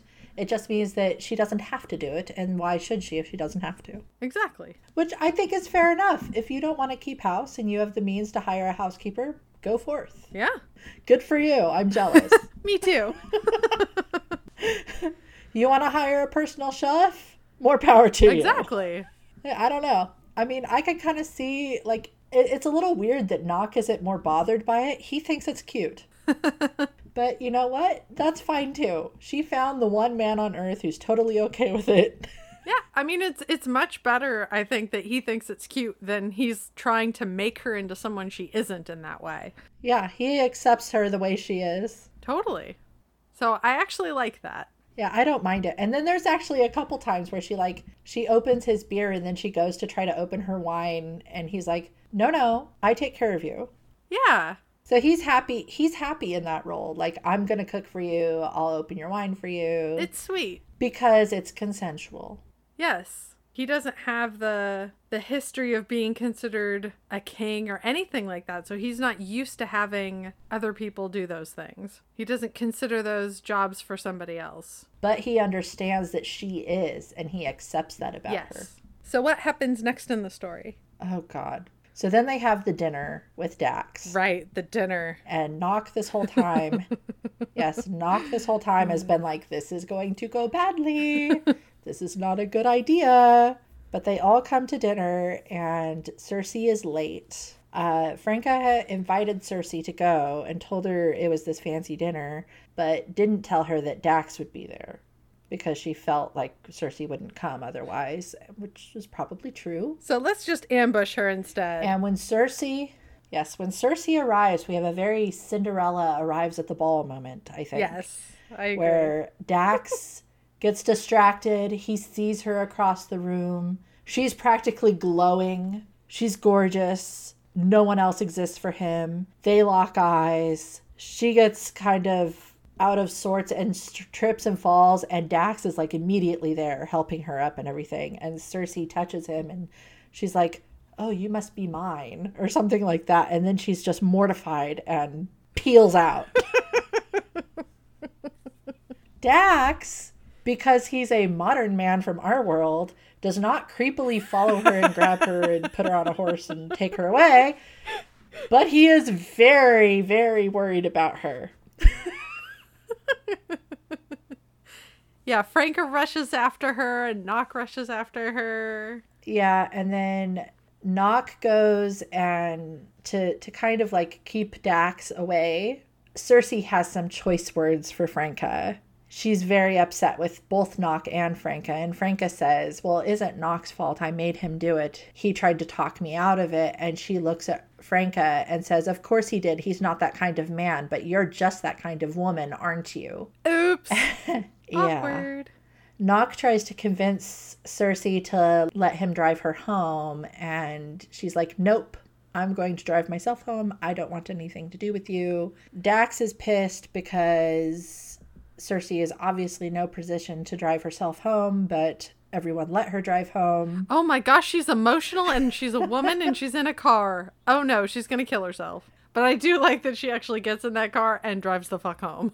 Oh look, she arrived alive. It's a fucking miracle. Yeah, then they go talk to Dax. Noc kind of explains it like, Cersei's a friend of ours. Franny thought you were cool. She thought you'd be cool with Cersei. And she tried to like turn it into a little bit of a setup. And we'll try to sort it out. It's very I Love Lucy. Yeah. And then just before Franca leaves the room, um, she tells Dax, she's the most delicate thing you'll ever hold in your hands. You'll win her. She'll reward you for the effort. But mark my words, if you ever hurt her, I'll fucking annihilate you. So even though Cersei was super duper mean to Franca, Franca is like, yeah, I earned it. Yeah, She doesn't break? Yeah, I don't think she took it personally, even though it hurt her. I think she felt like it was deserved. She is made of sterner stuff, and she appreciates her role in this situation.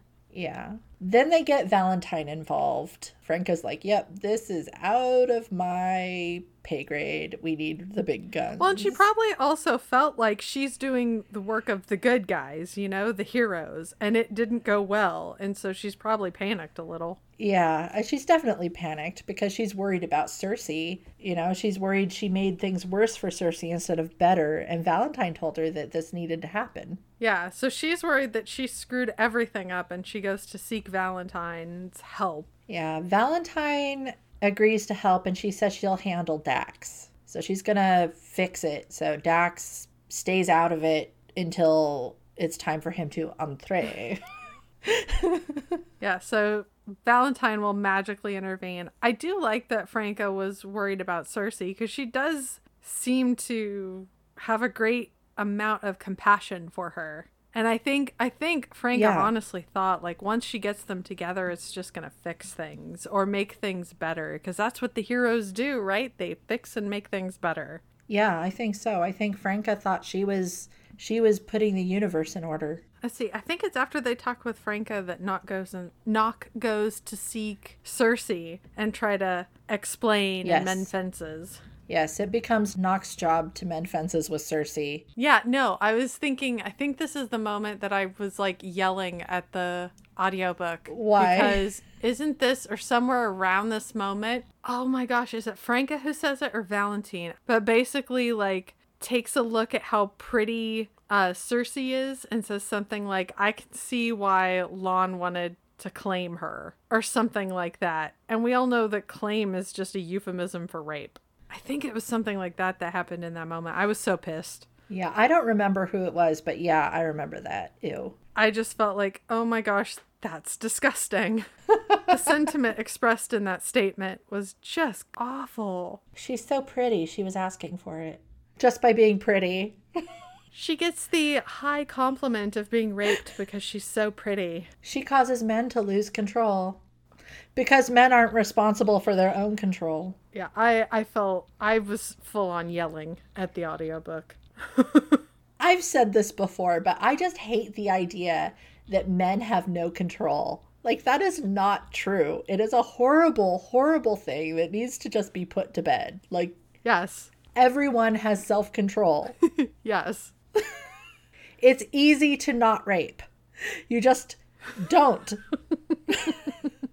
It's not doing an action. It's easy. I only have really sarcastic things to say, and I don't think any of them are very helpful. It's one of it's one of those things where it's like, it, it gives them a pass. It, it's giving someone a pass for doing something horrible to someone yes. else. And it's just not right. I one hundred percent agree. Everyone is able to not rape. One can hope. No, it's true. Everyone is able to not rape. I'm going to start laughing uncontrollably if we keep this up. And I don't know why, because it's not that the subject matter is funny. I don't know. Maybe oh. it's just because I'm so uncomfortable I feel the need to laugh. I don't know. I guess, but there's no excuse. There's no excuse for no, raping. There isn't. So Noc and Cersei have a conversation. Noc kind of explains what Franca's mentality was and apologizes for Franca and says that he just, he wasn't happy with the idea. He just kind of went along with it to hopefully protect everybody. Cersei says something that's very, very telling because Noc asks her if she's happy, if she's really happy. And she says, I'm far more content than I've ever been. I'm my own woman. I say where I go and what I do and who I'm with. I have friends. I love this city. I have my power back and it's all mine. And he responds, content isn't happy. And she says, it's better than anything I've ever had. And yet he still talks her into pushing past content into finding a man. Yep. Because she can't really be happy unless she has a man. But that's how this world works. You know what I mean? Like, none of the female characters are allowed to be happy until they have men. You need that magical dick to make your life yes. complete. The penile Swiss Army knife is going to fix all of your problems. Let it. Let it. Cersei agrees that she'll meet with Dax again. She agrees that she'll talk to Franca. She's open to talking with Franca. Noc says, your decision, your life. I stand by whatever you decide. But he thinks she should agree to this dinner date that he's going to set up at his house with him and Franca and Dax and Cersei. Yeah, because he saw how instantly they fell in love with one another. Therefore, well, I mean, he is the hero, so he can see these things. He knows, and what he knows is true. That's just how this world works, apparently. Both these worlds. So you know it's true because he tells you yep. It's true, and you're just supposed to accept it. Yep. She agrees to go to this dinner double date thing. Yeah, I think he's going to make steaks or something. I forget. It's supposed to be some sort of barbecue thing at their house or Noc's house or whatever. Franca and Cersei have a conversation. Um, Franca takes Cersei shopping, I believe. Cersei tells Franca that there's darkness in Noc's soul. Because during this conversation that Noc had with Cersei, they address, like, the whole one-night stand that they mm-hmm. had. And Noc says to her, I wasn't that guy for you, but Dax is. Dax could be that guy for you. You should let him try. Yes. Cersei's like, why wouldn't you be that guy? You're that guy for Franca. And Noc is like, no, Franca's that woman for me. I'm not that guy for Franca. You know, like, he's like, no, I'm lucky to have Franca. Yeah. Like, he won't, he, do, he doesn't think that Franca's lucky to have him. Cersei recognizes this and mentions it to Franca, and Franca's like, oh, that's what that is. Like, she realizes it, too, now. She realizes that Noc thinks he has a midnight soul. Dun, dun, dun. dun. dun. We dun-dunned at the same time. Fast forward to the dinner date. Dax is paying all the attention to Noc and basically ignoring Cersei. And it's freaking Franca out because she's like, I want them to get together, damn it.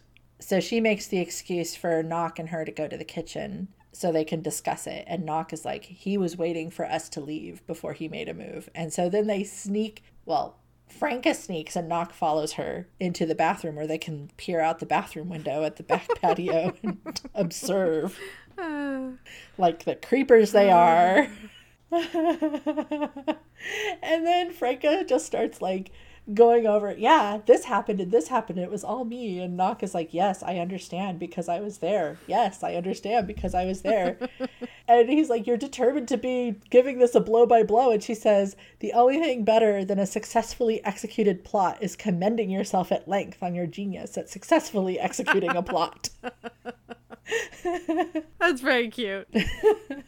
Then Cersei and Dax uh, make plans to have a date the following day. So things progress very nicely for them, and you get the impression that, yay, they're in love. Yay, love. A little bit of time passes, like a couple days or whatever, and Noc gets a phone call that is very upsetting to him, and it's his dad who is reminding him that he needs to, I guess, essentially pay homage to the anniversary of Judy's death, which was his stepmother. Kind of. Yeah. Like, I guess every year they all get together and they visit her grave and they have like a day that's about her. But Noc doesn't live in the in the same town anymore. And so he said he was going to do his own thing for it.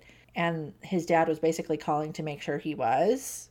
I guess. I mean, when it's explained like this, it sounds very casual, but I think that doesn't properly express how absolutely livid Noc is. Yeah, Noc is very, very upset by this because he thinks that the way they're remembering her, she wouldn't like. Yes, because apparently she didn't want to be buried. Yeah, she wanted to be cremated. She wasn't, she didn't want to be buried and she wouldn't like this. And he's, he's got a lot of feelings about it and he's very grumpy. And I think he doesn't, and he doesn't want to talk about it. Like Franca kind of tries to be like, you know, hey, what's going on? You're looking a little angry there. Because, of course, she knows all about anger and being at the receiving end of that. And so I think it makes her feel a little uncomfortable. And he doesn't want to talk about it. He just wants to brood. His is a brooding mood.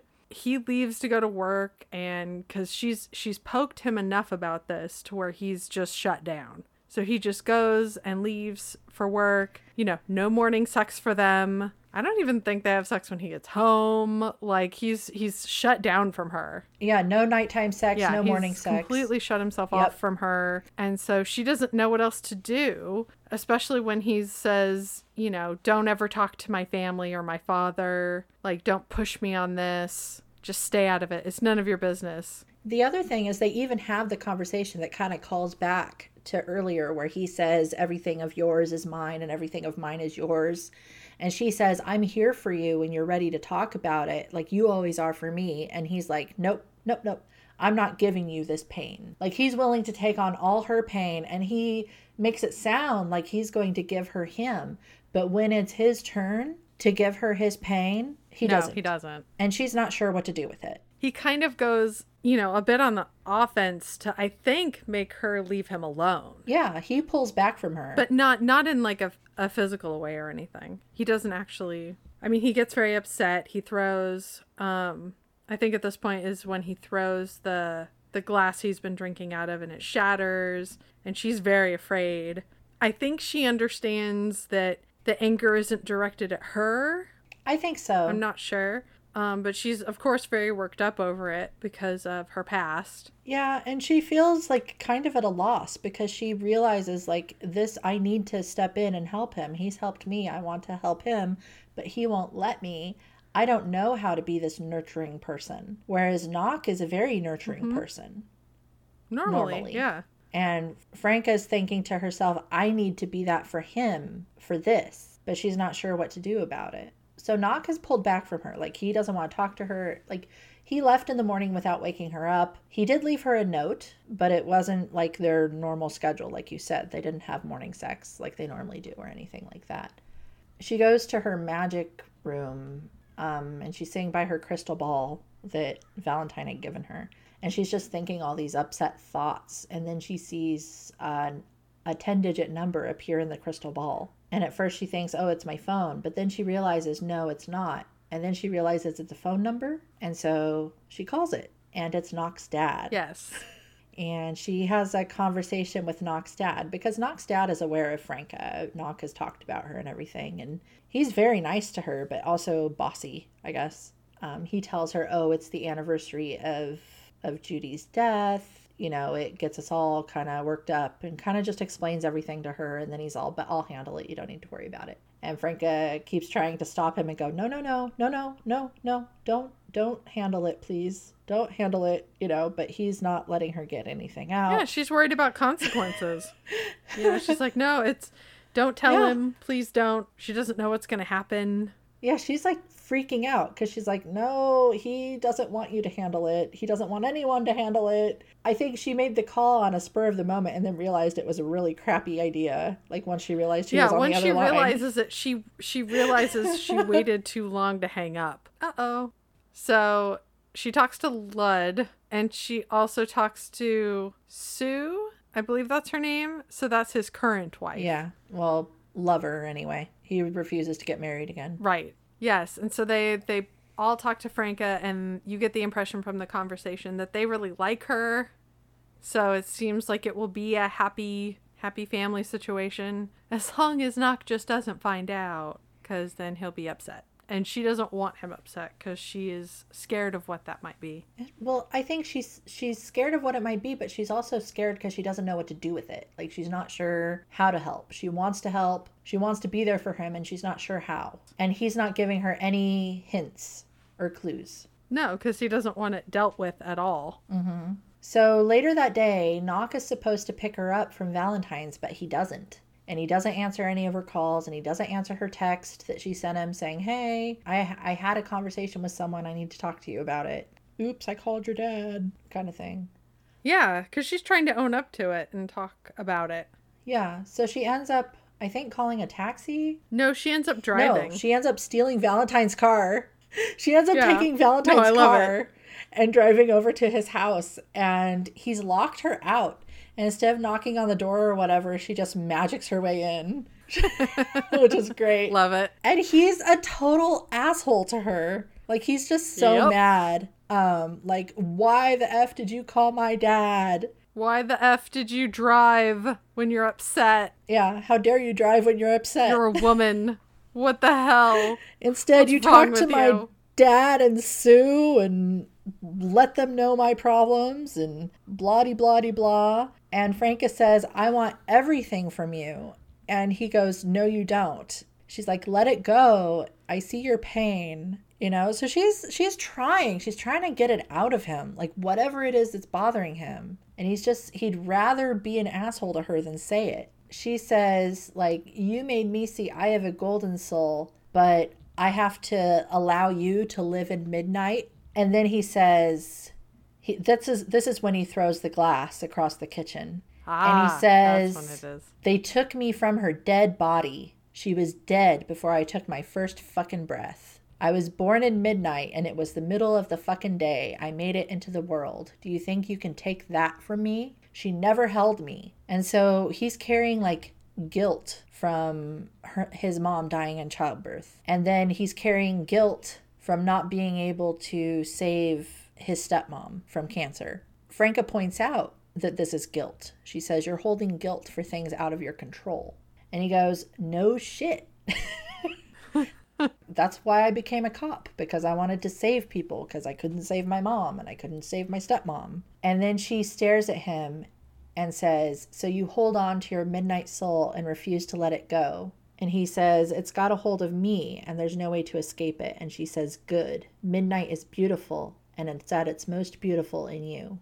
And she says, the gods do so love me to give me a man who would allow his soul to be taken over by the darkness of night. For he is a man who loves so deeply. He lost those who had his love, was cast into the shadows, and he refuses to crawl to the light.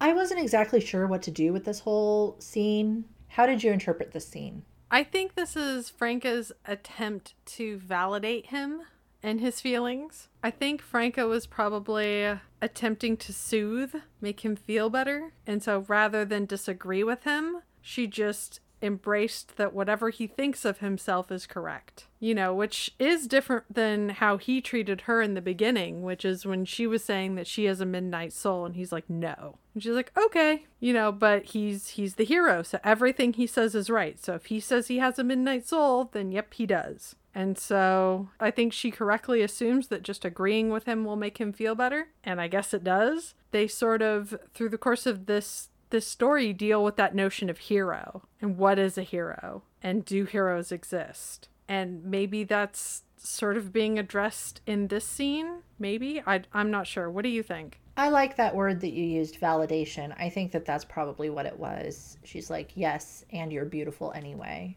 Or you're beautiful because of it. Yeah. She's not really trying to fix him, I don't think. It kind of relates to her wanting to keep her scars. Yeah, definitely. Those scars are a badge of what she survived. Maybe his midnight soul is that for him. That's his scar. Yeah, no, I agree. I think that's absolutely right. They make up. He lets her in, finally. Um, they go somewhere beautiful at midnight to remember his stepmom. He kind of is a little bit more at peace than he was before. Not perfect, but better. Then we have the long-ass epilogue. Right. Or, like I like to call it, the fifty endings. The epilogue that just won't end. So, there's a few things that happen in this epilogue. One is they elope in Fantasyland. Two. Which is just such a funny thing to say. Yep. They go to Korwahk and witness uh, one of Cersei's slaves get married to someone else's slave, and then they're both freed, and then Lawn frees all the slaves. Yay! Because Golden Queen Cersei talked him into it. Yes. Rosanna Dana is very persuasive. Yes. Why didn't this happen in Cersei's book? Why didn't they put in the whole, you know, adventure when Cersei gets her powers back uh, into the book that was about Cersei? I don't know. I didn't organize things. Let's see. Franca makes friends with Maddie, um, apologizes for how she treated Maddie, and that's kind of all handled. Which, that's an important moment, I think. Turns out that uh, Josette broke up with Glover because he wasn't her Noc or her Lan or her Frey. Yeah. which whatever. You know, I just like that she was able to be like, you know what, I'm not that into him, and end it, and it's fine. Because thankfully her love life is not in the hands of destiny, so she gets an actual choice. Right. And then Dax and Cersei get married in Fantasyland, and it's a very interesting wedding because there's a bunch of doubles there. There's Noc and Tor, yeah, and Dax and Lan and two Cerseis, and there's there's a lot of duplicates. It's so strange too, because sometimes the duplicate issue is a problem in the story and sometimes it isn't, and I guess this is one of the times when it clearly isn't, so I, I don't know, you just go with it. Yeah, so Cersei and Dax get married and it's wonderful, and then we fast forward probably at least eight years, but maybe longer. Franca is talking to her daughter Amara, who's six years old and is the middle of five children. It's a lot of kids. Yes, because Amara is the name of Noc's bio mom. Yes, and Noc overhears Franca telling Amara that Noc is her hero, and Amara says he's mine too, which was very cute. It ends with her telling Noc that he's her hero. And while he doesn't necessarily believe it, he accepts that she believes it at this point. The end. Oh, she's allowed to keep something she believes in. Yay. And then after the story says the end, it says, "This concludes the Fantasyland series. Thank you for reading." Woohoo! Woohoo, we did it! We know we got to the end because it told us it was the end. So are you happy for their happy, Em? I'm happy that Franca thinks she's happy. I am happy that Noc actually wasn't an abusive butthole. That was a nice change of pace from the last couple of books. And they're happy together, so that's good. Yeah. I'm happy that I'm done with the series. I, I will say this, that I am happy that for whatever reason, when I started reading this series, like however many weeks ago, it did remind me of... prepare for the flashback of a song by William Shatner and Pulp, I think that's right, um, called Common People. Oh, yes.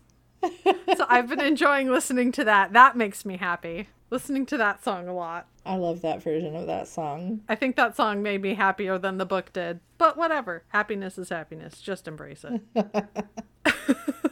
What about you? Are you happy for their happy? I think out of all the other couples, this was the healthiest relationship. Oh, and totally. The most consensual relationship. And yes. I think that I was happy for their happy. I really like Franca. She's such a cool character. And Noc, yeah, I think, was a good guy, and he was good for her. I agree. So, so yeah, I'm, I'm happy they're together. I'm happy they ended up together. Yay! Yay, happiness. Shall we rate them? Let us rate them. Bring on the rating. How do you rate Franca? I put that I do consider her awesome. I also pity her. And that's a weird combination in my head. Mm. To, to both feel so exceedingly bad for her. But I think of the heroines in these stories, I think she kind of seems the least... Oh no, maybe not the least. Maybe she's the most herself by the end. Maybe it's not that she's the least, but she's actually the most. Like the other characters, I think because of, you know, the way their relationships went, you don't get the impression that you really have who they are. They're sort of who their significant others molded them into being. And with her, there's a little bit of that, but she kind of seems the most, for lack of a better word, intact. What about you? How did you rate Franca? I put that she was awesome. I love her. Yay. And her snarkiness. Yes, very enjoyable. I really enjoyed uh, watching her get to know herself. And that's kind of how I interpreted the changes she underwent. While Noc mm-hmm. kind of helped it along or, or even molded her in some ways, I think really she was always that person, and she was just struggling to accept that she was that person now that she had the freedom to do so. Yeah. I really liked it. It was very much a getting to know you story for Franca. Yeah, I liked that a lot. What do you think about Noc? I put awesome, or as close to awesome as the Fantasyland series allows a hero to get. You know, I He didn't do it for you? Uh, I, I mean, I don't know. Maybe, maybe I'm harsh on everyone. I don't know. I think the, I think my problems with the character stem from the story itself. So it's not so much yeah. Noc as it is the story, you know, like those instances where, well, however Noc perceives her, that's how she is. Not because of any other reason than because hero and the way these worlds are constructed, he's always right. So it's not so much him as it's a problem with both Fantasyland and its twin world, ours. What about you? How did you rate Noc? I put him too good to be true. Yeah. He really reminds me, um, remember the movie My Big Fat Greek Wedding? Yes. He really reminds me of the hero in that movie where she has all these problems and he's just like, I'll deal with it. I'll roll with it. Sure, I'll convert to your religion. Sure, I'll deal with your family. Sure, I'll whatever. Yeah. And he, he just lives lives to make her life easier. And it kind of feels that way with Noc a lot of the time. Yeah, he's so bendy, you wonder if he's got a spine, if he's real. He does, but he's not real. He's not realistic to me at all. No, I don't think he is. I feel like the author went too far in the other direction. Like, she's like, okay, so I'm going to make a man from our world. So he's going to be modern. He's going to worry about things like consent and supporting his woman in a way that validates her feelings and all these things, which is all good, you know, good. Yeah. But she just kind of went way too far in the other direction. And he became like, I shall fix you and you shall be fixed. Yeah, and also that weird thing where by the time you get to his Midnight Soul issues, it's sort of, it seemed really sudden to me. Because I think, because yeah. from the start of the story, he's, you know, I mean, yes, of course he's fictional, but he's like perfectly fictional in an extreme sense. Yeah, no, he definitely is. He's too good to be true. And so by the time he has an issue, it's this big issue about something that I don't know. Maybe I'm heartless monster and that's fine, but it doesn't seem like it's that big of an issue. Like, not that he doesn't, not the guilt thing, but I think it's it's the straw that he's supposed to do something to commemorate Judy. It's like the kid that's supposed to have his finger in the dam. And it's like, it's just that one thing, but he takes that finger out and the dam breaks. Maybe that's him with all of his emotional stuff. You don't really know because you never really get a sense of that he even has them. And then all of a sudden he does, and it's a big deal. Yeah, it feels like the story would have been better served to have this a little bit more prominently shown throughout the book. I think that it's alluded to a couple times, like darkness in his eyes and that kind of thing. Oh, I didn't even catch that. I wasn't even, maybe I wasn't paying that much of attention. It's very small. And I think that having it just shoved at us right at the end made it, by necessity, be really, really fast and swiftly dealt with, and probably to the detriment of the story. Totally. So let's talk about Cersei and Dax. What did you think about their involvement in this book? I really liked Cersei. Yes, me too. I feel like the most positive thing I can say about Dax is that I didn't dislike him. But that's also because he's not in the story that much.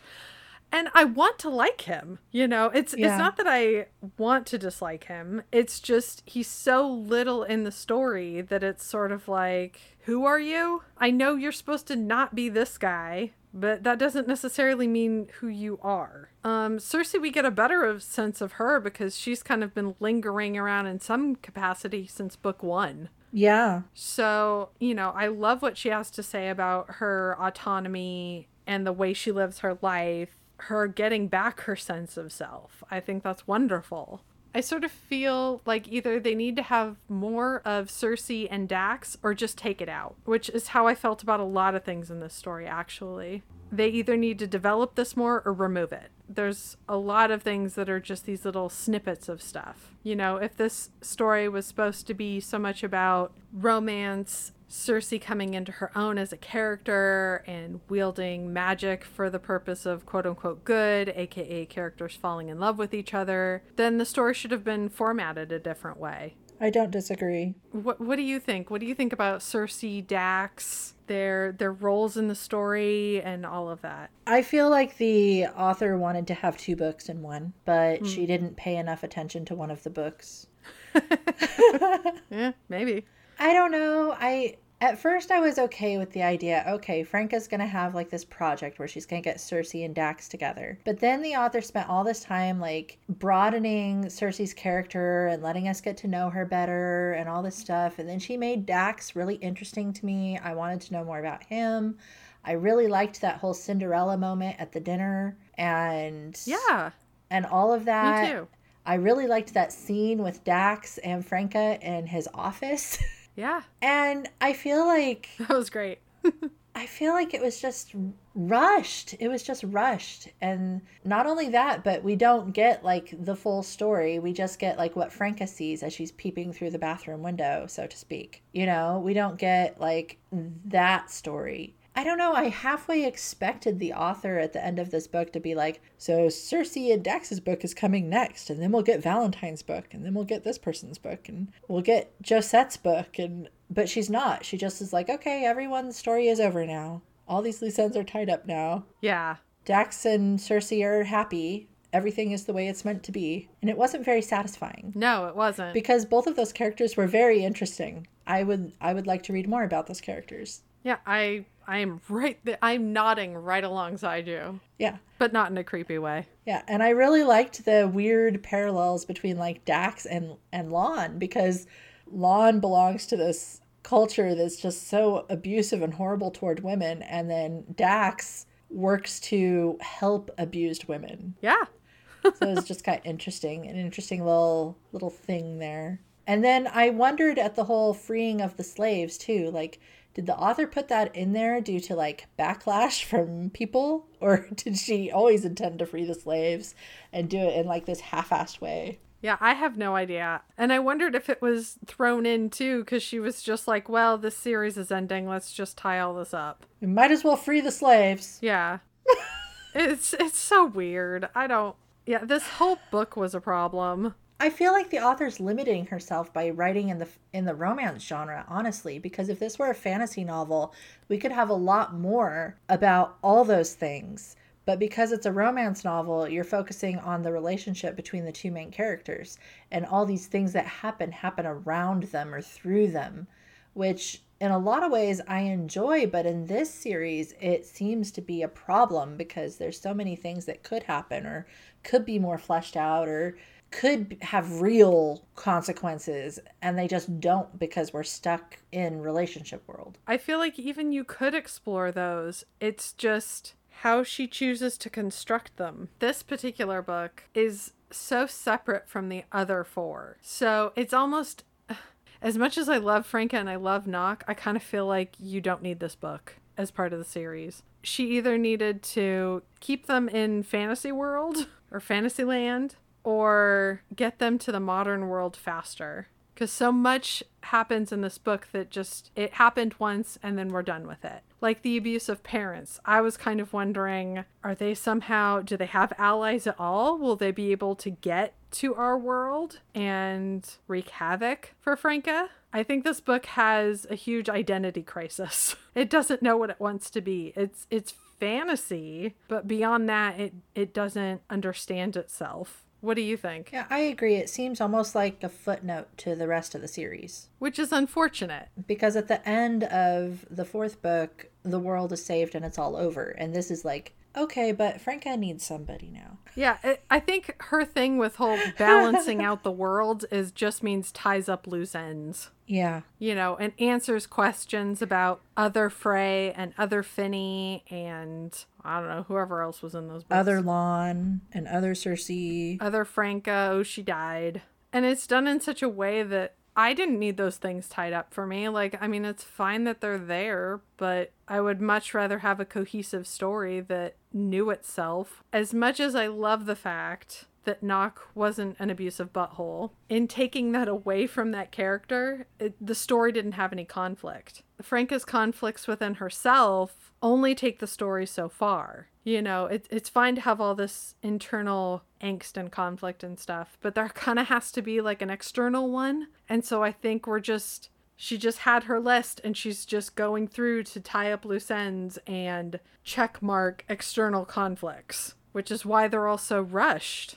That leads into my my next question is, do you feel like there is an antagonist or villain in this story? Because I kind of struggled when I got to that part of our checklist. Like, is there one? I think there was sort of at the beginning, and I'm not like, and it was Franca's war with herself, right? And her own self-image and, and all of that. So there's that one. I think that's the closest thing you get to any sort of antagonist. Yeah. I mean, because we have people who are definitely evil, like her parents. Yeah.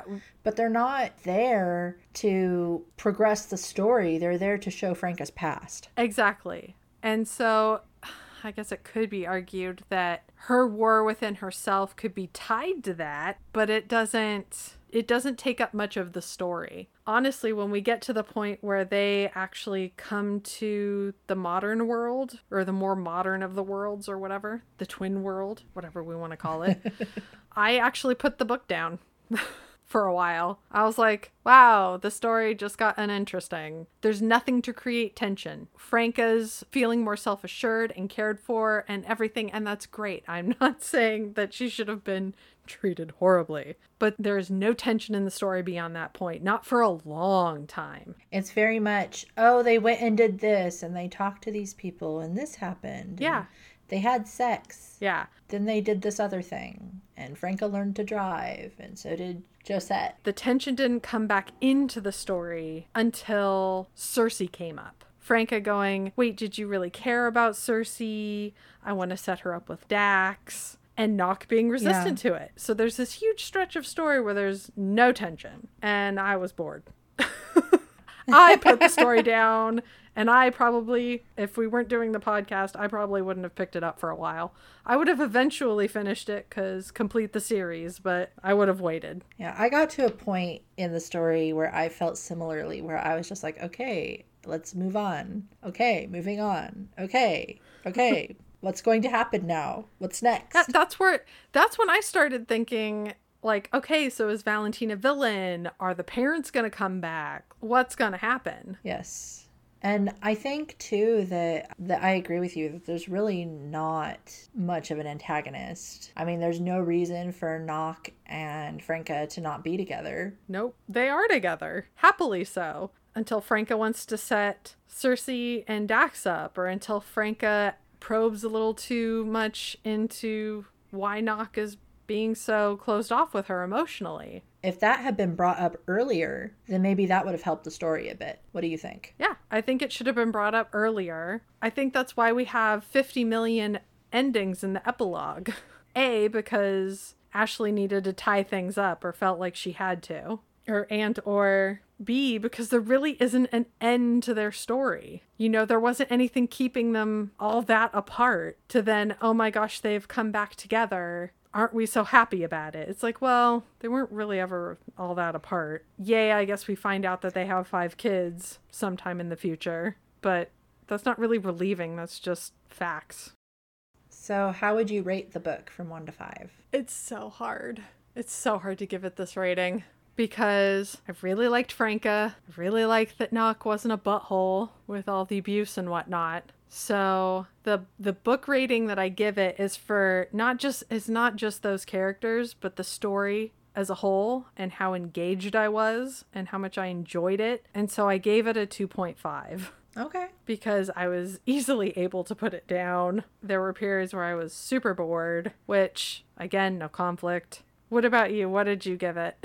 So I kind of waffled a bit between like a three point five and a four. Okay. Um, and the reason I waffled down to a three point five is because it did drag. It kind of felt like at the end, the author forced in this whole Cersei and Dax plotline, hinted at Valentine's love life, but didn't really give us any payoff. Same with Josette. There were things that she could have gone into further with her, did not do. And it really reminded me um, toward the end of the end of the Lord of the Rings movie trilogy, where it's like the it fades out and there's hobbits crying, and then it fades in, and then there's hobbits crying and it fades out, and then it fades in again, and there's a different ending, and then hobbits cry and it fades out. And it's just like you get an ending and you get an ending. And I was just like, I am over this. Like, I don't need everyone to have an ending. Like, I'm okay. I'm okay with where it ended without,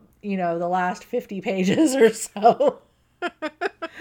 um, I feel like there's a lot of points where the author is like dropping in like these little things, which I felt like could be part of a future book, but then we know there is no future book. So why are they there? Maybe she intended to do a future book and then didn't feel it or something. I don't know. I don't know. Because at the end of this book, she asserts this is the last book. So it's like, okay, well, it's the last book. Why did you put this shit in here then? I think the reason I rated it higher than you is because I really enjoyed that beginning part with like learning more about Franca yeah. and her process, like her journey. I really, really enjoyed that. I really enjoyed being in Franca's head. She was so fun to read. Like, she was just very interesting and funny and very different from the other heroines I've read from this author. And I really appreciated that. I really liked the the other difference in this book where you get a story in the, you know, the real world or whatever versus the fantasy world. And you get a different perspective where the woman is from the fantasy world and the man is from our world, which is different from the other books. So that was kind of fun too. It was just interesting to see uh, how the women from that world think and how Ashley has the men from our world think. Yeah, I liked seeing that. That was interesting. Additional insight there. Yeah, I enjoyed a lot the first part of the book. There were things I didn't like, but as far as an enjoyment level, for me, there was a distinct drop-off in enjoyment when Noc and Franca separated and there were the letters, and then all of a sudden they get back together and it's it's like they've been missing each other for millennia. And I'm just like, okay. Going down to Pound Town. I, th- I think part of the problem is I, I, for some reason, didn't believe so much in the couple chemistry. So it was sort of like, huh. and you, that's the, that's the tricky thing with the romances is, you know, they're gonna get together. So it's just sort of like, okay, yeah. This is obligatory. Yeah, I think I think there's a part where the author has to make you believe that they belong together for it to pay off. Yeah, I agree with you that this couple is the healthiest of the couples in the series. It's disheartening to say that I still wasn't invested. I don't feel like I believed any of them were all that happy when they said they were happy and all of those things. I'm just like, no, I don't buy it. It wasn't because of Uh, Tilly Hooper, who has narrated these books thus far, the series, because I feel like this last book, Midnight Soul, she was amazing in it. Like, she really performed the characters and her range as far as voices, the conveyance of emotion, and all of that was just absolutely phenomenal. It was really her best work. I feel terrible saying that, yeah, I just don't get it. You know, thank you. No, thank you. Which I thanks. I hate yeah, it. Yeah, I feel terrible saying that because the whole time I'm just going, wow, Tilly Hooper's amazing.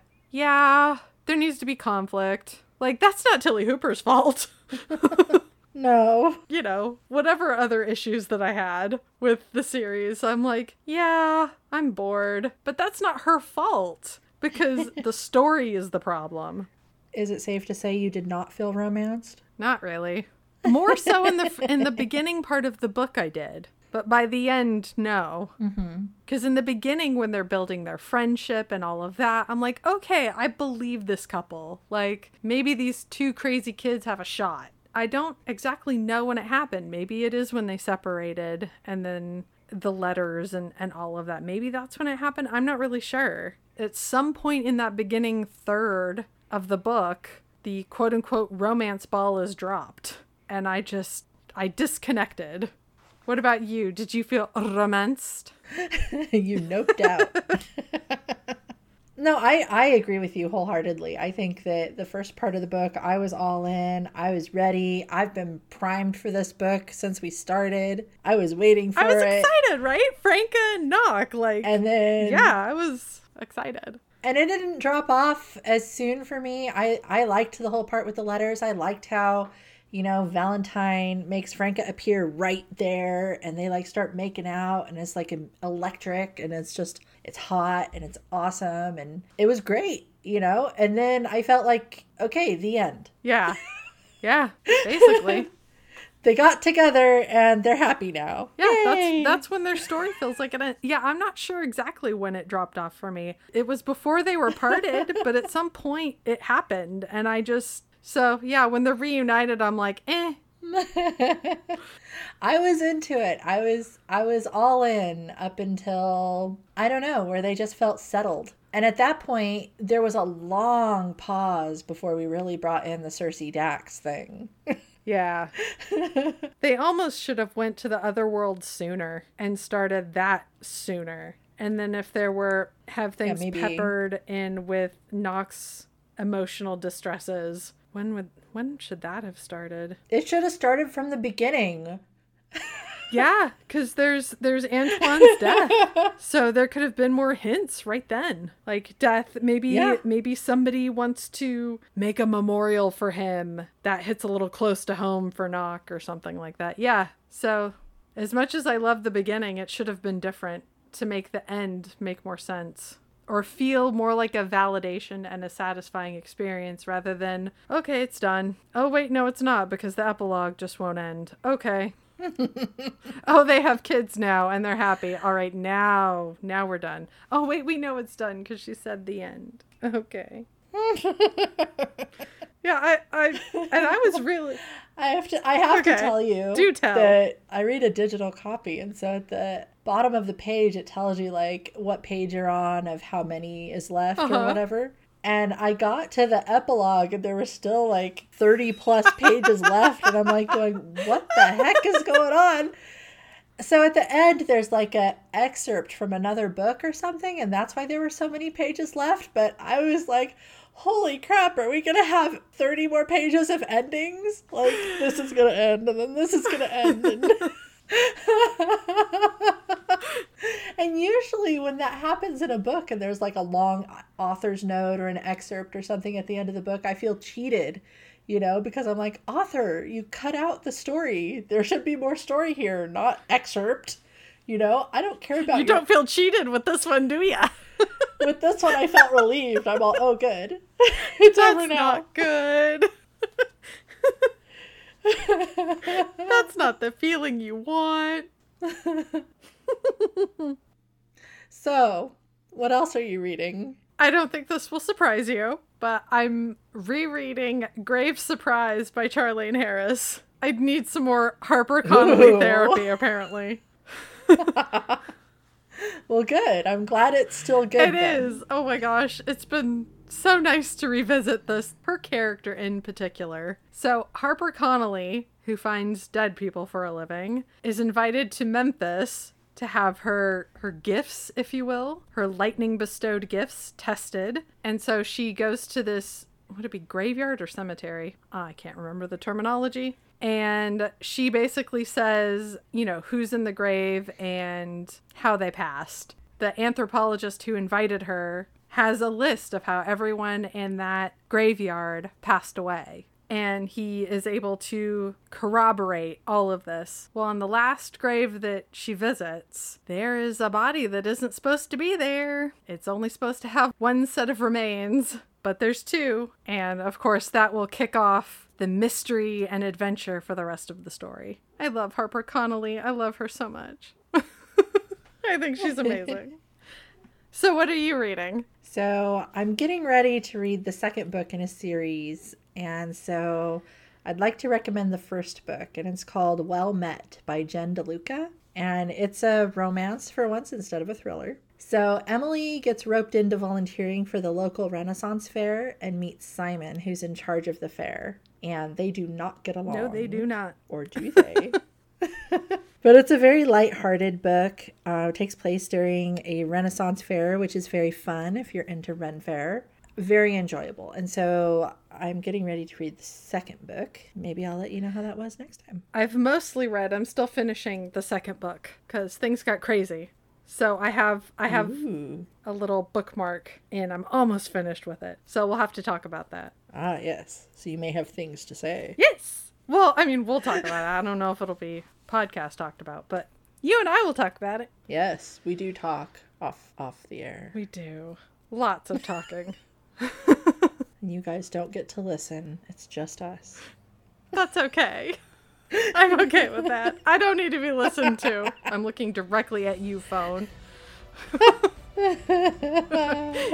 You laugh because you feel like crying because you know it's true. Yeah. Okay, so that's it. Check out our website, romance me podcast dot com, for show notes, other episodes, and our upcoming reads. Join us next week for our bonus episode discussing the Fantasyland series as a whole. If reading along, we'll talk about Kiss Quotient by Helen Huang the following week. Bye. Bye.